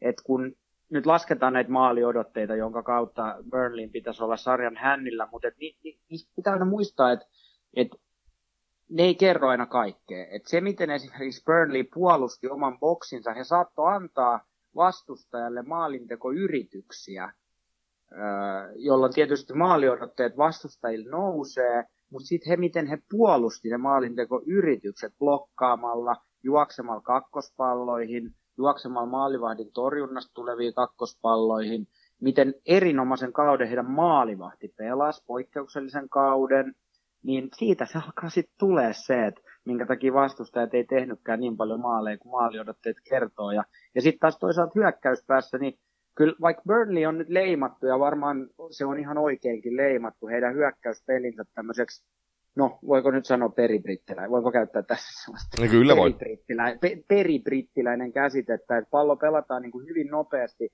sinne kahdelle ylimmälle pelaajalle ja sitten sen niin kakko, korostuneesti sen kakkospallon voittamisen jälkeen pyritään sitten nopeasti luomaan niin kuin maalipaikka. Että jos tämä on nyt sitä peribrittiläistä peliä, niin kyllä kuitenkin kun katsoo heidän rakennetta, että miten se rakennettiin se pitkä pallo ja se kakkosvoit, kakkospallon voittaminen siitä, niin siellä on kyllä hy, niin kuin semmoisia nyansseja, mitä joillain muilla joukkueilla ei ole. Että miten lähekkäin heidän kärjet pelas, miten heidän, mi, mihin heidän niin kuin esimerkiksi pitkät syötöt aika systemaattisesti, mille alueille ne meni ja milloin myöskin. Että kyllä siellä käytettiin esimerkiksi pausaa ennen, ennen sitä pitkää syöttöä. Siellä käytettiin pieniä syöttökolmioita, että saadaan se muutama syöttö, jonka kautta se muoto saadaan kasaan ja sitten käytetään pitkää syöttöä. Ja, ja vaikka niin kuin pitkiä syöttöjä 81 per peli, että siis sehän oli ihan käsittämätön määrä per ottelu, että taisi olla, jos nyt en oikein, oikein tai väärin muista, niin eniten valioliigassa, mutta, et,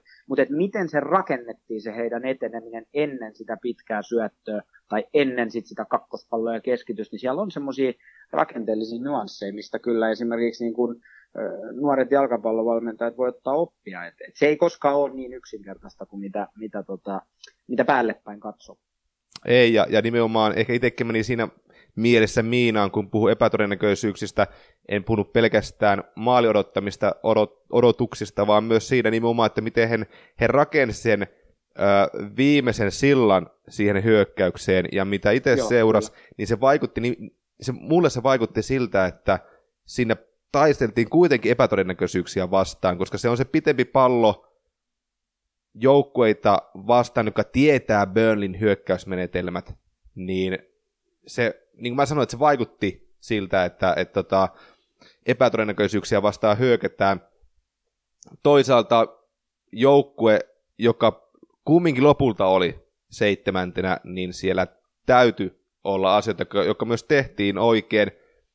Sitten tulee se riski, että miten nyt sitten tänä kautena, koska Lester, Le- Lesterin huikea kausi, niin kaikki ties miten Ranieri pelaa, tai miten Lester pelaa ja mikä Ranierin ö, pelillisiä vahvuuksia, ja niitä vastaan sitten osattiin valmistautua, eikä niin kuin Guardiolahan lähti Ranieria vastaan täysin suinpäin suden suuhun, ja sitten Lesterhän voitti sen, tai painoi yhdessä, maalissa, yhdessä pelissä sen kolme maalia, muistaakseni tota Sitinkin pömpeli, että tota, haastava kausi Burnleylle myös siinä mielessä, että, että, että miten sitten Ginger Mourinho vai miten se meni, niin miten, miten pystyy luomaan sitä uutta. Ehkä tässäkin on osittain se, mitä Guardiolalla, että et, et, et tarviiko mitään suurempaa uutta luoda.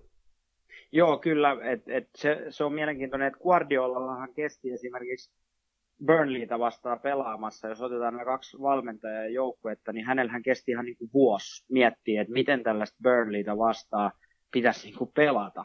Et kun se tulee se rakenteellinen pitkä pallo sieltä ja sitten rakenteellinen kakkospallon voittaminen ja, ja aina numeraalisesti pelaajia sinne, mihin pallo ehkä pomppaa ja tulee, tulee ne keskitykset sieltä ja muuta. Et hänellähän kesti esimerkiksi vuosi, että ei, ei tässä pidä kuitenkaan niin kuin yliarvioida valioliigan valmentajia. Et se on vaikeaa ottaa semmoista, semmoista juttukin. Jos mä heitän yhden semmoisen irrallisen huomion, mitä tämänkin tämänkin podcastin kuuntelijat voi tuossa alkukaudesta huomioida, ja, ja kun katsoo Burnleyn pelaamista, on se, että nyt viime kaudella, kun he esimerkiksi he oli tosi heikko hyökkäyspää ja oli tosi heikko erikoistilanne joukkueet.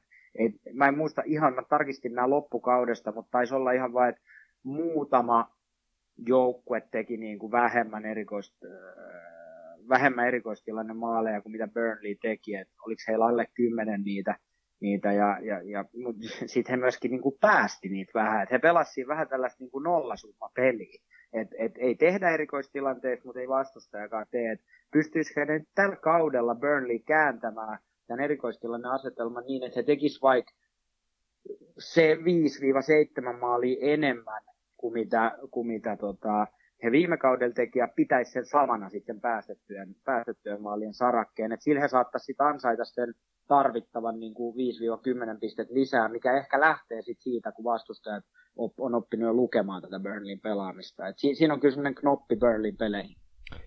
Ennen kuin laitetaan piste tälle osuudelle, niin Jussi Leppälahti, kenet tai minkä joukkueen kautta valmentajan nostat nyt esille ennen kauden alkua äänittämishetki on maanantai. Tällä viikolla lähtee Manchester United Leicester-ottelulla valioliiga käyntiin 2018-19, mutta mikä on se joukkue tai valmentaja, joka nimenomaan puhutaan taktisesta aspektista, nousee mielenkiinnossa erittäin korkealle. Ei tarvitse välttämättä olla mikään menestyvä joukkue tai valmentaja, mutta, mutta pitää niin kuin kauden ennen kautta nostaa semmoisia innostuksen säikeitä.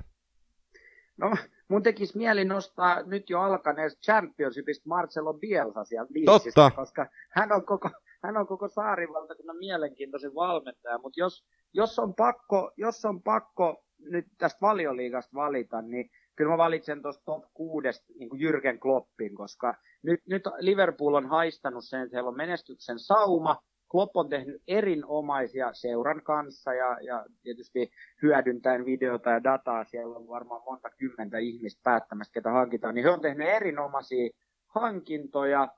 He oli viime kauden mestareen liigas hyvä, mutta nyt valioliigas, olisiko Liverpoolin nyt sauma vielä niin ottaa se viimeinen askel ja taistella ihan oikeasti vaikka mestaruudesta. Et, et mä näkisin, että Kloppiin se tiivistyy niin kuin yhteen kysymykseen ja se on se, että miten hän pystyy, nyt kun heidän peli on sitä prässäämistä ja tosi kova painotus siinä pallohallinnassa niin kuin etenemisessä, niin, niin miten hän pystyy sitten sellaisiin joukkueet vastaan, jotka puolustaa hyvin tämän heidän tilanteenvaihtopelaamisen pois, että et keksiikö hän siihen pitkiin hyökkäyksiin vielä muutaman aseen, noin niin kuin lyhyesti sanottuna. Et sen takia mä nostan Jürgen Kloppin, ja ehkä Klopp vielä myös siitä syystä, että hän on erittäin, erittäin tällainen mielenkiintoinen persona, miten hän pystyy media, mediassakin niin kuin puhumaan. Että hän on kyllä todella räiskyvä ja hieno persoona. Jussi Leppälahti, erinomaista valioliigakautta. Otan hatun päästä ja kiitän vierailusta. Kiitos, kiitos samoin. Kiitos ja kaikille kuulijoille kiitoksia ja, ja tsemppiä kauteen. Kuuntelet jalkapallopodcast Penkin lämmittäjiä. Jaakko Tiira, meillä on pikkuhiljaa käsillä se hetki, kun Englannin valioliiga koittaa tuon MM-futiskesän jälkeen, niin kuinka täpinnöissä sä oot tästä, kun britti futiskentillä jälleen pelata? No kyllä se aina kiimaa nostattaa. Tosin nyt oli kyllä hämmentävän lyhyt tauko, kun MM-kisojen loppumisesta ei ole kuin reilu kolme viikkoa, mutta kyllä se silti itselleni suuri ja kaunein tuo valioliika on ja sen parissa tässä ährätti töittenkin puolesta, niin, niin valehtelisin, jos väittäisin, että en olisi erittäin innoissani. Tota, näitä ennakoitahan saa nyt lukea sieltä sun täältä tällä kauden alla, mutta mis, mikä tota Avisi tekee tuolla saarivaltion puolella ne kaikkien parhaat sun, sun näkökulmasta?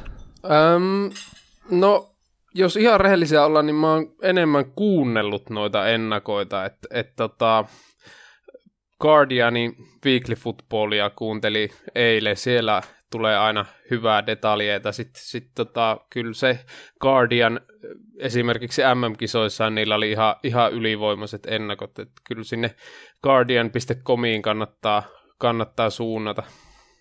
Jep, siellä on kyllä melkoinen pelaajatietokanta jo siinä MM-kisoissa. Ja sitten kyllä oppoissa. täytyy kehua myös tota Iltasanomien brittifutista, että kyllä siinä voi jokainen urheilusta kirjoittava ottaa oppia, miten Eero Laurila paketoi melko monimutkaisia taktisia juttuja aika tota, lyhyillä sanamäärillä ja kansankielellä ymmärrettävästi. Et, et, et se, siinä kyllä niin kuin pelitavallisesti tuli hyvää, hyvää detaljeita joka jengistä. Kyllä. Uh, sun kanssa haluttiin ottaa käsittelyyn nyt näitä valioliiga enemmän näitä nousia ja häntäpäin joukkueita, no enemmänkin ehkä voidaan osia, osan kohdalla ainakin puhua keskikastista, mutta tota, aloitetaan näistä nousijoista. Wolverhampton Wolves oli aika tyrmäävä esittäjä viime kauden tuolla mestaruussarjassa. Siellä tosiaan kasattu isolla rahalla tämän portugalilaisen superagentti Jorge Mendesin johdolla joukkuetta, niin Uh, olet itse kirjoittanut muun muassa aikaisemmin, että tällä joukkueella olisi parhaimmat edellytykset nyt säilyä näistä nousijoista, niin mihin perustat tämän näkemyksen? No onhan tuo jengi niin kuin valioliikan keskitasoa jo materiaaliltaan ja, ja tosiaan onhan se nyt ihan älytöntä, minkälaisia kavereita sinne on hankittu. Et Joa Mutinho, Rui Patricio, kummatkin oli Portugalin avauksen pelaajia ja Euroopan mestareita ja sitten hyvä valmentaja Nuno Espirito Santo, hyvin organisoinut ton 3-4-3. Ja kyllähän Wolves oli, oli Championshipissa ihan, ihan ylivoimainen viime kaudella. Et, et, et, tota, ehkä pieniä kysymysmerkkejä noilla laitakaistoilla. Siinä saa laita, tai no wingbackit hyökätä aika paljon. Että mä ehkä tota, Matt Doherty ja Johnny Castrapia ihan niin laadukkaina pelaajina, mutta onhan tuossa jengissä kyllä laatua ja se on ennen kaikkea hy- hyvin valmennettu. Sullehan tuo Santo on varmaan tutumpi kaveri, kun se on Valensiassa ollut pari vuotta sitten. Kyllä, me aikanaan muun muassa yksi jaksokin taidettiin ihan Nunon, tota, Nunon tekemistä Valensiassa silloin aikanaan tehdä, ja se oli silloin, silloin vielä hyvältä näytti siellä Valensiassa, mutta sitten tuli se paha toinen kausi ja hänkin sai lähteä lopulta sieltä, mutta tota, ehkä, ehkä nyt voisi sanoa, että niin kuin palasit ehkä paremmin kohdallaan kuin tuolla aikanaan Valensiassa, joka oli silloin aikamoissa myllerryksessä nyt muutenkin. Jep, ja tuohon muutenkin tuo Wolfsin koko toimintamalli aika mielenkiintoinen, että, että tota, tästähän on kirjoitettu, että tuo Mendes, niin saikin nämä kiinalaisomistajat Fosun Internationali aikanaan kiinnostuu futiksesta ja, ja siinähän semmoinen hauska pieni kommervinkki on, että, että tämä kyseinen kiinalaisyritys hän ostikin hyvin nopeasti 20 prossaa tuosta Mendesin agenttifirman Gestifuteesta, että et tota, siellä ollaan aika tiiviissä liitossa, mutta sitten taas toisaalta täytyy korostaa sitä, että Wolves ei kyllä ihan sille päättömästi ole ostellut, vaikka fyrkkaa on, että esim. moni noista tämän kesän hankinnoista lainausmerkeissä on ollut noita lainapelaajia, jotka tuli viime kaueksi osto-optiolla Diogo Hota, Leo Bonatini, Vili Bola, äh, niin tota, he on heitä kiinnitellyt sille ihan fiksua, että Championshipiin turha polttaa ihan jo FFP-sääntöjen takia mitään kymmeniä miljoonia, vaan ennemmin tolleen just, että laina, lainapelaajia ja osto-optioilla, ja sitten kun nousu tuli, niin, niin he, heidät on hankittu omakseen, ja, ja nuoria kavereita kans, että et sille, sille täytyy kyllä nostaa hattua tolle, että miten tätä jengiä, jengiä kasataan. Niin ja varmaan niin kuin heillekin oli semmoinen, kyllähän se hämmästeltiin muistan viime kaudella, kun joku Diego Sota aikana isolla kohulla jo tonne Atletico hankittiin ja sitten vielä Ruben Neves, että miten tällaisia pelaajia ylipäänsä siirtyy mestaruus, mestaruussarjaan, mutta kyllä heilläkin varmaan oli jo niin kuin siinä vaiheessa tiedossa, että tämä on semmoinen pidempi projekti ja tämä on nyt heille mahdollisuus päästä sitten valioliikakentille, niin kuin, kun, kun he tonne siirtyvät. Joo, juuri näin. Tähän tässä on taustalla ja kummatkinhan ovat Mendesin asiakkaita, että et, et, tota, enkä usko, että kum, tuo Wolves välttämättä jää kummankaan vikaksi seuraksi. Et, et ainakin tuo Neves oli monien mielestä Championshipin paras pelaaja, mutta koska Ryan Sesseni on englantilainen, niin hän sitten sai pokata ton kunnian, mutta mut siis no, Neves 97 syntynyt kaveri, kovasti vertailtu Daniele de Rossi, ainakin omasta mielestä ihan yksi koko sarjan mielenkiintoisimpia pelaajia ensi kaudella. Varsinkin kannattaa seurata sitä, kuinka hän pystyy noilla pitkillä tarkoilla syötöillä viiltää vastustajien linjoja ja muuttaa pelin painopistettä. Et se, se, siinä on kyllä yksi, yksi semmoinen kaveri, jota, jota kannattaa seurata. Häntä muun muassa vähän jopa ihmeteltiin, että ei päässyt siihen Portugalin lopulliseen MM-joukkueeseen, koska oli niin hyvä kuitenkin viime kaudella, mutta hänenkin aikansa vielä koittaa. Onko, onko tuossa joukkueessa nyt sitten he, yhtään noita heikkoja kohti, tai jos miettii, että toi 343 on se perussapluna, millä pelataan, niin kuinka, kuinka heidän peliäänkin mestaruussarjassa nähnyt, niin kuinka ää, riskialtis toi pelitapa sitten on, mitä Nuno peluttaa tuolla joukkueelta, onko siinä se riski, että nämä syvällä makavat joukkueet valioliikassa sitten käyttää niitä tiloja hyväksi, mitä sieltä aukeaa, jos lähtee liian, niin kuin, li, liian tota, hurjana hyökkäämään? No mä en usko, että siitä tulee ongelma, koska ei Wolves mitenkään eh, yltiöpäisesti viime kaudellakaan hyökännyt. Että tuo 343 on silleen jännä, jännästi fiksattu, että siinä on kaksi aika selkeitä kutospaikan pelaajaa. Että jännä nähdä, miten nyt ensi kaudella, kun Mutinho tulee, viime kaudella Nevesin vieressä pelasi Romain Sais, joka on aika paljon puolustavampi, mutta veikkaa, että marokkolainen putoaa nyt tuohon puolustuslinjaan, jossa pelasi MM-kisoissakin.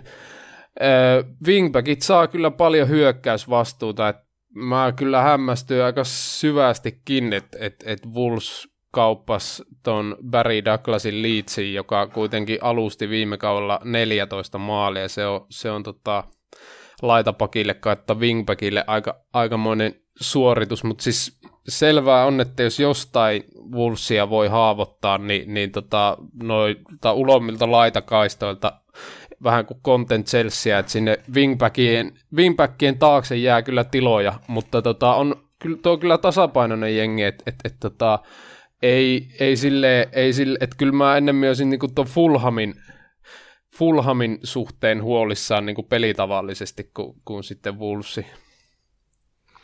Niin, siitä onkin ehkä aika, aika luonnollista siirtyä vähän katsoa tuon Fulhamin tämän asemaa. Aika paljon muuttunut asiat sen jälkeen, kun Muhammed Al-Fayed aikanaan luopui luopu Fulamista ja tuli tälle nykyiselle omistajalle Shahid Khanille ja muun muassa se, se tota, tonne, tonne mestaruussarjaan pudonnut Fulama oli silloin aika, aika tylsä joukkue, niin nyt on sitten taas ihan uudenlainen Fulham noussut takaisin tänne valioliigaan, ja siellä on aika mielenkiintoisia pelaajia, niin kuin tuon Ryan Sesenjoonin tuossa mainitsit. No juuri näin, että et, eikä pelkästään se, että on mielenkiintoisia pelaajia, vaan on pelitavallisesti mielenkiintoinen jengi. Et toi Slavisa Jokanovic on tunnetusti pallohallintafutiksen ystävä.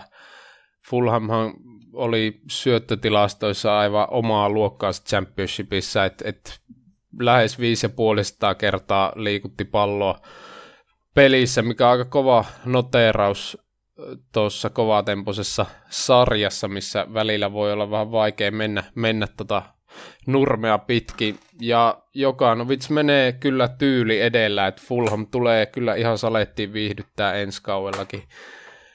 Haluaa, haluaa edetä maata pitkin lyhyillä syötöillä, lyhyillä siirroilla, mutta kyllä pystyy sitten myös menemään suoraviivaisestikin, että toi oli ihan käänteen tekevä viime kaudella, kun saivat ton Alexander Mitrovitsi lainattua Newcastlesta kärkeen, ja, ja ei pelkästään sen takia, että Mitrovic taisi iske 13 häkkiä, vaan kuinka paljon hän toi lisää tuohon joukkueen murtautumispelaamiseen, kun pystyy tulemaan sieltä vastaan suojaan palloa ja, ja, ja puottelee siihen sitten, sitten Tom Careylle ja, ja Sessenionille ja kumppaneille. Et, et, et on kyllä hyvin mielenkiintoinen jengi kaiken kaikkiaan, siis, ha, ja eihän ole hankinnat varsinaisesti tota mielenkiintoa ainakaan vähennä. Niin, just Mitrovic esimerkiksi hyvä, hyvä esimerkki siitä, miten aikanaan Newcastlessa ei niinku tuntunut, että ei oikein vaan homma lähtenyt kunnolla rullaamaan, mutta sitten nyt tuolla Fulamis syttyi aivan uusiin liekkeihin. Öö, MM-kisoissa nähtiin, miten vaarallinen pelaaja boksista, siis todella hankala pideltävä ensinnäkin, kun on niin fyysinen kaveri ja hauiksit on päänkokoiset suurin piirtein siellä käsivarsissa, niin ei niinku, varmasti ihan uudenlainen Mitrovic nyt nähdään kuin aikaisemmalla valioliigavisitellä. Ja sitten no just Andre Syrle, Jean Seri, joka tuli tuolta Ranskasta aikaisemmin myös tota, Barcelona oli kiinnostunut tästä tota, puhuttiin mistä norsulurannikon tota, Chavista jopa jossain vaiheessa, niin onhan toi nyt tosi, tosi tota, laadu, laadukkaita pelaajia saanut hommattua. Jep, kyllä ehdottomasti näin, ja sitten voisi vielä lisätä listaan ton Swonsista ostettu Alfi Mawsoni, joka oli kyllä todella, todella hyvää viime kaudella. Olisi jopa saattanut mennä Gary Keihili eeltä MM-kisaryhmään, jos ei olisi loukkaantunut, mutta siis Fulhamille ihan, ihan huippuvahvistus, kun kyllä heidän niin kuin, ongelmakohdat just tuolla puolustuslinjassa on. Ja uskoisin, että et, et vielä kyllä tässä vikoina päivinä kaupoille menee. Et ihmettelen kyllä suuresti, jos, jos eivät osta laitapakkia. Ainakin tuonne vasemmalle olisi, olisi huhujen mukaan tulossa, tulossa uusi, uusi mies. Saa nähdä kuka se on, aika moni on pyörinyt huhuissa, mutta, mutta, mutta siis selvästihän tuossa jengissä kyllä kärki on tosi terävä. Sesseni onhan varmaan koko sarjan mielenkiintoisin ja ehkä jopa seuratuin pelaaja 2000 vuonna syntynyt kaveri, joka tosiaan oli viime kaudella Championshipin paras pelaaja. Ja, ja tota, mutta mut tuossa Fulhami suhteen kuitenkin kannattaa malttaa, että et, et, kyllä tuossa jengissä se on iso haaste tuoda tuommoinen pallohallintafutis Championshipista valioliikaa. Bournemouth on osoittanut, että siihen ei, ei satoja miljoonia maksavaa miehistöä tarvita, mutta mut se on silti paljon kovempi haaste kuin esim. tuo Cardiffin kamalan kalinapallon integroiminen pääsarjaan.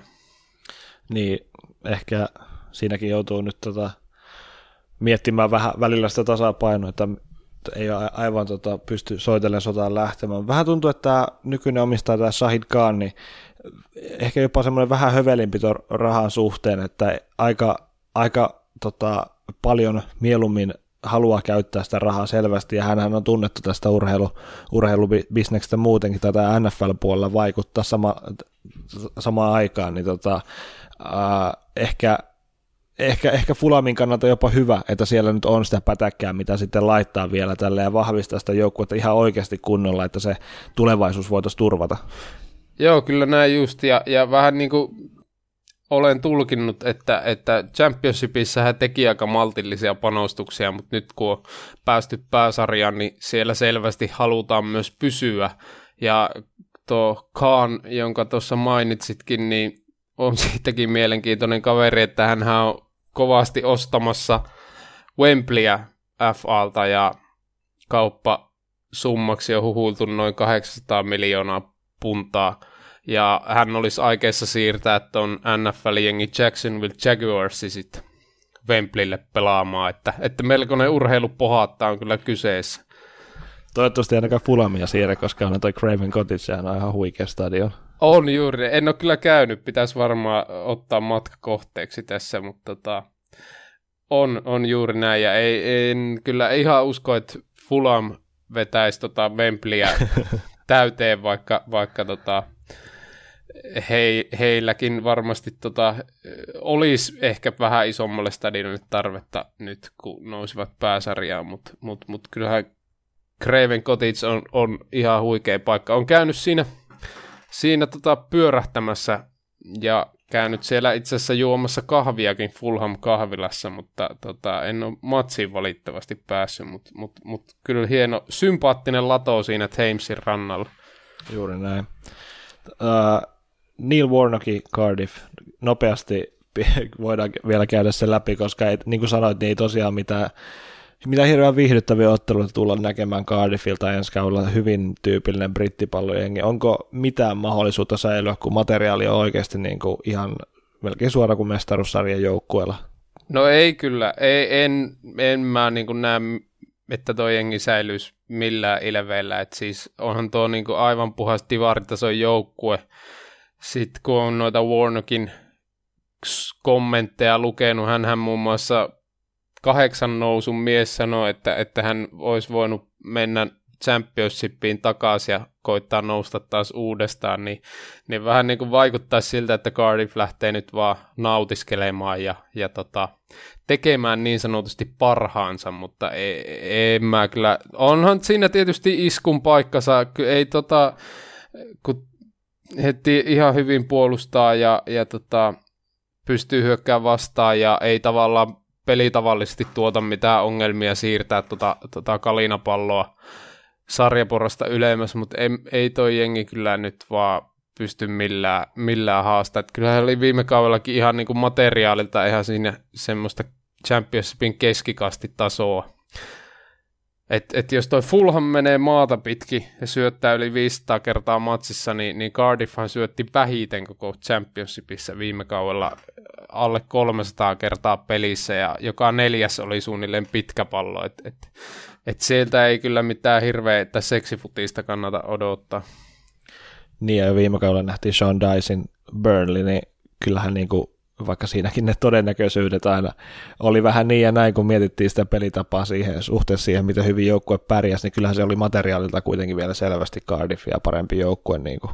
Juu, ehdottomasti näin, ja, ja, ja kuitenkin Burnley on Burnleyhän oli silloin aikanaan odotettu nousia, kun, kun käväisivät kerran championshipissa, ja, ja tota, vaikka tuo jengi on aika, Burnleyllä aika kulmikas, ja sille ei ehkä ihan niin, niin kiihottavaa, mutta, mutta onhan siellä ihan eri taso jannut, että kyllä noi on, on, on kovia pelaajia, no Jack Cork ja, ja James Tarkovski, Veskat, tietysti Pope, ja nää, että et ei toi, niinku vaikka peli tavallisesti Cardiff on aika samassa sarjassa, mutta kyllä noi Bobby Reedit ja äh, Aaron Gunnarssonit ja Kenneth Sohoret sun muut saa melkoisen suonenvetokauden pelata, jos he haluaa sarjassa säilyä. Et ve- veikkaisin kyllä, että ei, ei, varmasti, ei varmaankaan tule ottaa yli 30 pinnaa. 25 on varmaan aika tiukassa. Sitten jos siirrytään näihin jo valioliikasta aikaisemmilla kausilta löytyneisiin joukkueihin, niin Crystal Palace voidaan ehkä sanoa, että siellä luovuttiin viime kaudella niistä tyhmistä ideoista ja palattiin perusasioiden äärelle, kun Roy Hodgson tuli pelastamaan tuon joukkueen. Joukkuehan pelasikin sen jälkeen erittäin hyvin, mutta eihän se hyökkäysvoittoiseen futikseen unelmoinut tota, tapa ja tyyli, niin kuin, että se ihanne siitä, niin eihän se vaan niin kuin, toiminut alkuun katon joukkueen kanssa. Ja hyvä niin, että siellä herättiin sitten tarpeeksi ajoissa tähän tota, kriisiin. Joo, sinällään kyllä vähän tota, hattu on nostettava siinä mielessä tuolle Steve Parisille, että haluaa modernisoida tota jengiä, mutta se, että ei se nyt kyllä yhdessä kesässä onnistu tuo siirtyminen Piksami selviytymispallosta ajaksilaiseen futikseen, että et, et kyllähän siinä niinku aivan mentiin, mentiin niinku, enkä sano, että Devur olisi huono valmentaja, mutta ei kyllä tuolla Päläsen materiaalilla ehkä ihan tuommoista ajaksifutista vielä pystytä pelaamaan, mutta mut tosiaan Roise tämä tuli ja, ja toihan Hodsonille tietynlainen unelmapesti, kun hän on Croydonin poikia, eli tota, siitä ihan Selhurst Parkin nurkilta kotoisin, joten, joten palas on hänen, hänen kannattamansa seura, ja, ja tosiaan niin vaikka oli viime kaudella putoamistaistossa, niin aika monet, muun muassa mekin Fanelekomissa nostettiin he sijalle 11 noissa ennakoissa ihan sen takia, että he kyllä niin kuin pelasi viime kaudella paljon paremmin, mitä tuo piste pussi, eli, eli, eli tuo 44 pinnaa antaa ymmärtää, että, että toi esim. Understat laski, että piste odottama olisi ollut 58 pinnaa, ja että he te, olisi tehnyt he olisi pitänyt tehdä noilla paikoilla 57, 57 maalia noin, ja he teki 45 maalia, että et paremmalla viimeistelyllä on kyllä tuo sijoitus nousee he, heittämällä, että en kyllä usko millään, että Palace olisi nyt putoamistaistossa, ellei sitten Wilfred Saha lähde tuossa tota, siirto takarajan kynnyksellä joko Spursiin tai Chelsea. Niin, ja kun katsoo vielä tuo joukko, että niin kyllä se tasapainoinen on. Siellä on nyt tota Milivojevitsin rinnalla Jaco Kojate, joka tuli West Hamista. Siellä pari, pari oikein tasapainoista hyvää kautta kuitenkin hänellä. Hän on semmoinen perustasolta omassa roolissaan kyllä varsin, varsin hyvä keskikasti joukkueen pelaajakin. Ja sitten vielä Max, Max Mayer, joka tuli tuossa Schalkesta, niin siinä on kyllä pitkään odotettu, varsinkin moni, moni football manageria pelannut odottanut, että milloin se ikuinen teinitähti tulee sieltä Salkesta jonnekin isompaa seuraa, ja nyt sitten ei ole ura ehkä mennyt ihan siihen suuntaan kuin monet odotti, mutta nyt on jännä nähdä, miten saksalainen oikeasti osaa tuolla. Jep, toi Meyer on kyllä, Mayor of London, niin kuin Päliston julkaisi, niin mielenkiintoinen hankinta ihan monestakin syystä, että tota, hänhän siellä Schalkessa sitten poltti siltansa ja, ja tota, sai fanien vihat niskaan, vaikka oma poika on.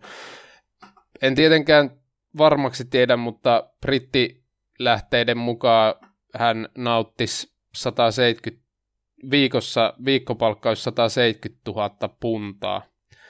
Eli käytännössä tuommoinen summa, mitä kärkijengit maksaa tänä päivänä todella hyville pelaajille.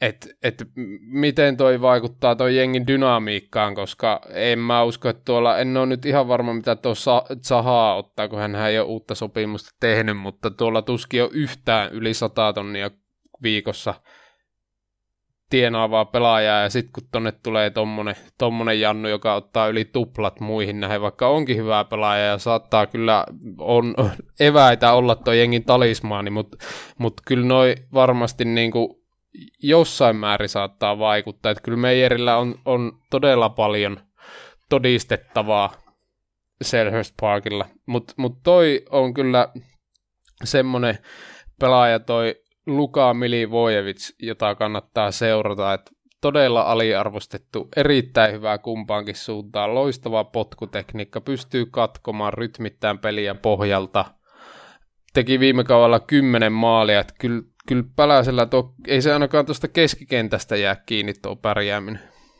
Niin, Milivojevic on vähän sama kuin mitä Johan Gabai oli silloin joskus aimoisena aikoina, kun tota breikkasi oikein kunnon läpi tuolla valioliikassa ja sen jälkeen on sitten hiipunut, mutta tässä on hyvin, hyvin samalla tyylistä pelaajasta ehkä voidaan puhua.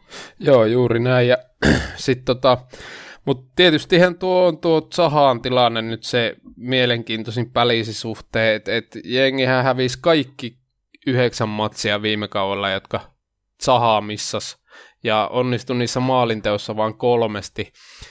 Et Päläshän myös semmoinen tilastohuomio, että veteli viime kaudella yli 10 pilkkua, mikä johtui pitkälti siitä, että, että toi Zaha, kun on valioliikan parhaita ohittajia, niin pystyi hankkimaan niitä, niitä pilkkuja boksissa, että periaatteessa tekee paljon asioita, jotka ei välttämättä edes näy sit noissa suoraan noissa tehotilastoissa.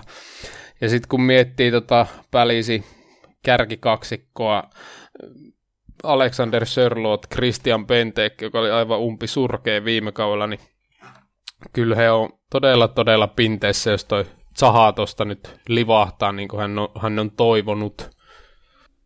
Niin, ja kyllä nimenomaan just välissä tarvisi sitä taustatukeekin sieltä, että se ei auto, jos on pelkästään sen Zahan varassa se maalinteko sitten. Että. Tota, voidaan vielä käydä vielä viimeisenä joukkueena läpi Newcastle, joka tota, Rafa Benitezin ansiosta on, on nyt säilyttänyt hyvät asemat tuossa valioliigan keskikassa, aika, aika vaka, vakaata tota, pe- peliä, sillä su- suoritus ei ole hei, oikeastaan ailahdellut ihan hirveästi, että siellä on välillä tullut, välillä tullut tota ihan isojakin voittoja tai isoja pisteitä tuolta isommilta joukkueilta, mutta siellä nyt enemmänkin tämä seurajohto, se seurajohdossa oleva Mike Ashley viha tuntuu olevan suurempi kuin aikana Glazer viha pahimmillaan tuolla Manchester Unitedissa, niin kuinka paha tuo tilanne on tällä hetkellä Newcastlessa? No Newcastlehan pärjää just niin kauan kuin Penittes tuossa seurassa pysyy, että hän on aivan jumal-hahmo tuossa tuolla Koillis Englannissa, että muistan kun kävin viime syksynä Newcastlen kotimatsissa ja, ja tota, aivan huikea tunnelma ja, ja kaikkea, niin, niin kyllä siellä Rafalle tsänttäiltiin ja, ja tota, häntä, häntä ylistetään, että et tavallaan eh, se vaan, että Penittesillä loppuu sopimus tämän kauan jälkeen ja hän on kyllä todella tympääntynyt tuohon seurajohtoon. Et, et silloin kun Newcastle oli tulossa ylös, niin kovasti lupailtiin, että no nyt tulee rahaa poltettavaksi. Ja sitten kun, sit kun se kesä koitti, niin ketään ei tullut ja, ja Benitez kyllä tästä antoi aika suoraa palautetta presseissä, mutta, mutta tota, ilmoitti sitten syyskuussa, että käärii hihat ja, ja tekee parhaansa, ja olihan toi viime kauden kymmenes ja ihan ilmiömäinen suoritus käytännössä niin kuin lähes divaritason jengiltä.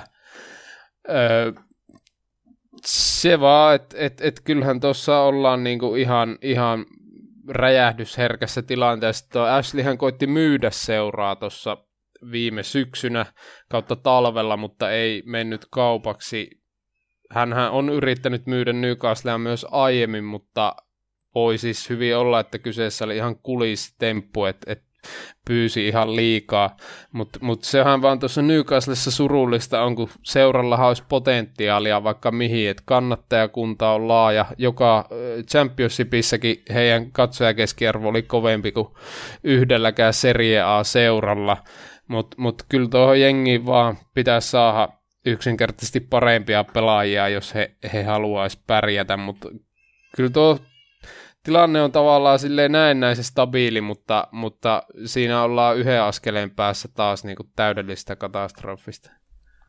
Niin siellä vähän niin kuin sellainen seurajohdossa pyörii henkilö, joka pelaa peliä, jolla, jolla ei ole kuitenkaan ihan mitä hirveän suurta käsitystä, että mitä siinä pelissä pitäisi tehdä tällä hetkellä, niin se on vähän huolestuttava tilanne. Tota, nyt viimeisin uutinen oli, taisi tulla pari päivää sitten, että Salomon Rondon tulee nyt tonne Newcastle hyökkäykseen Dwight Gale matkaa nyt sitten kaudeksi tuonne West Bromiin, niin tämä on selvä upgradeaus ainakin tuonne hyökkäyspäähän, ehkä näin voidaan sanoa. Juu, ehdottomasti. Kyllä Gale ei hyvä divarikärki, mutta ei oikein ole koskaan tota, valioliika tempoa sopeutunut. Et vähän semmoinen väläyttelijä, mutta ei, ei sitten olla, ei Newcastlessa eikä aiemmin pälisissäkään oikein sit, sit päässyt semmoiselle kovalle tasolle, mitä divareissa. Ki oli hyvä hankinta Swansista etelä-korealainen keskikenttäpelaaja Joncho Selville tuttu kaveri on sieltä, että et, et ihan hyvä, hyvä duo pohjalla. Mutta ja, mut siis eihän toi, toi tuossa jengissä on muutama ihan tommonen selkeä profiilipelaaja, Jamal Lascelles, toppari, kapteeni, ihan, ihan huippu, huippukaveri, varmasti on edellytyksiä pelata vaikka jo tämän kauan jälkeen jonkun suurseura puolustuksessa, mutta mut tota, kyllä mä väitän, että jos Benitez tuosta häipyisi ja sitten tilalle tulisi joku öö, vähän keskiverrompi manageri, niin, niin tota, kyllä, kyllä Newcastlella saattaisi lähtö tulla. Et, silleen kun tuosta kun sanoitkin, että vähän niin kuin omistaja, joka pelaa manageripeliä, mutta ei oikein osaa sitä, niin, niin si, siinähän, hän on kyllä siis sinällään Ashley tajunnut antaa Rafalle vastuuta etenkin noiden siirtojen suhteen, mutta et Penitessä sanoi tässä hiljattain, että seuraan piti tulla ö, joku tämmöinen urheilutoimenjohtajatyyppinen työntekijä kesäaikana, mutta sellaista ei sitten ole näkynyt.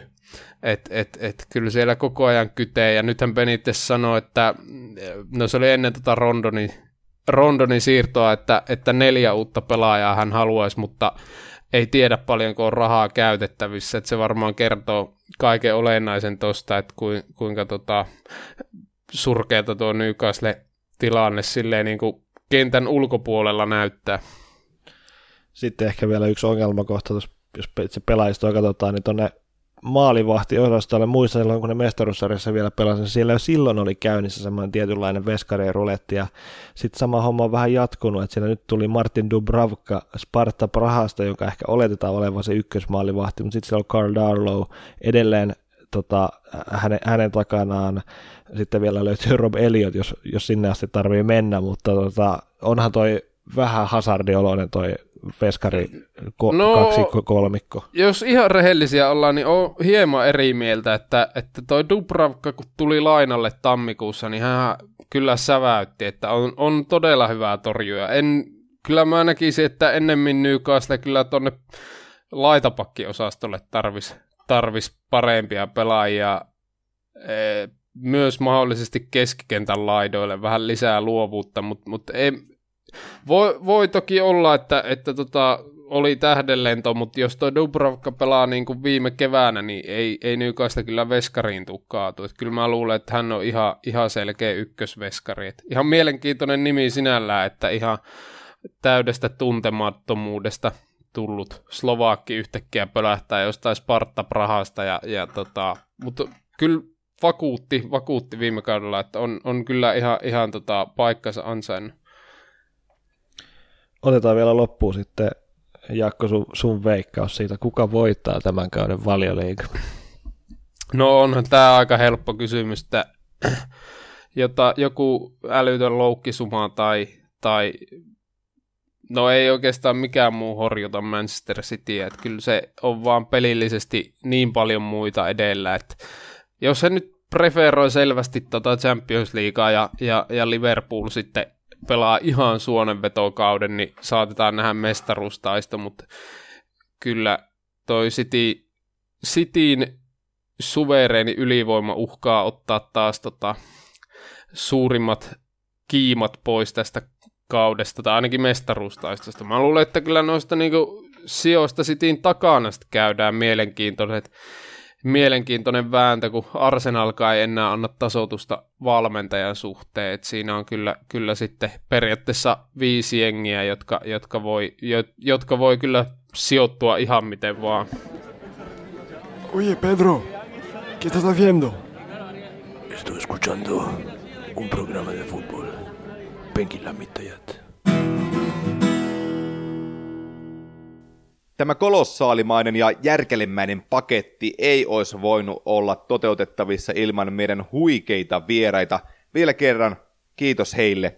Ja kiitos sulle hyvä kuulija. Toivottavasti dikkasit, toivottavasti jaksoit koko setin loppuun asti. Palautetta tämän tyyppisistä jaksoista otetaan ehdottomasti vastaan. Kuten todettu, joka ikinen jakso me todetaan sama asia. Pistäkää sitä palautetta penkinlammittajat at byyri.com tai tonne Byyrin somekanaviin, ja ne löytyy joka ikisestä appista ja chapista ja chatista ja netti osoitteesta Käykää siellä, kommentoikaa ja muuten käykää Byyrin kotisivuilla. Siellä on mieletöntä materiaalia. Meidän lisäksi juttuja, kulttuuria, ihan luettava. Kuten Jussi Vainikka saattaisi tähän välin todeta, ulkona paistaa aurinko ja nurmi on vihreä. Menkää sinne ja potkikaa palloa, olkaa oman elämänne valioliikasankareita. Tästä starttaa Byyrin penkilämitteen kahdeksas tuotantokausi, kun otetaan kaikki penkilämitteen kaudet huomioon. Huikee startti. Tästä on hyvä jatkaa. Kuulemiin, moi moi!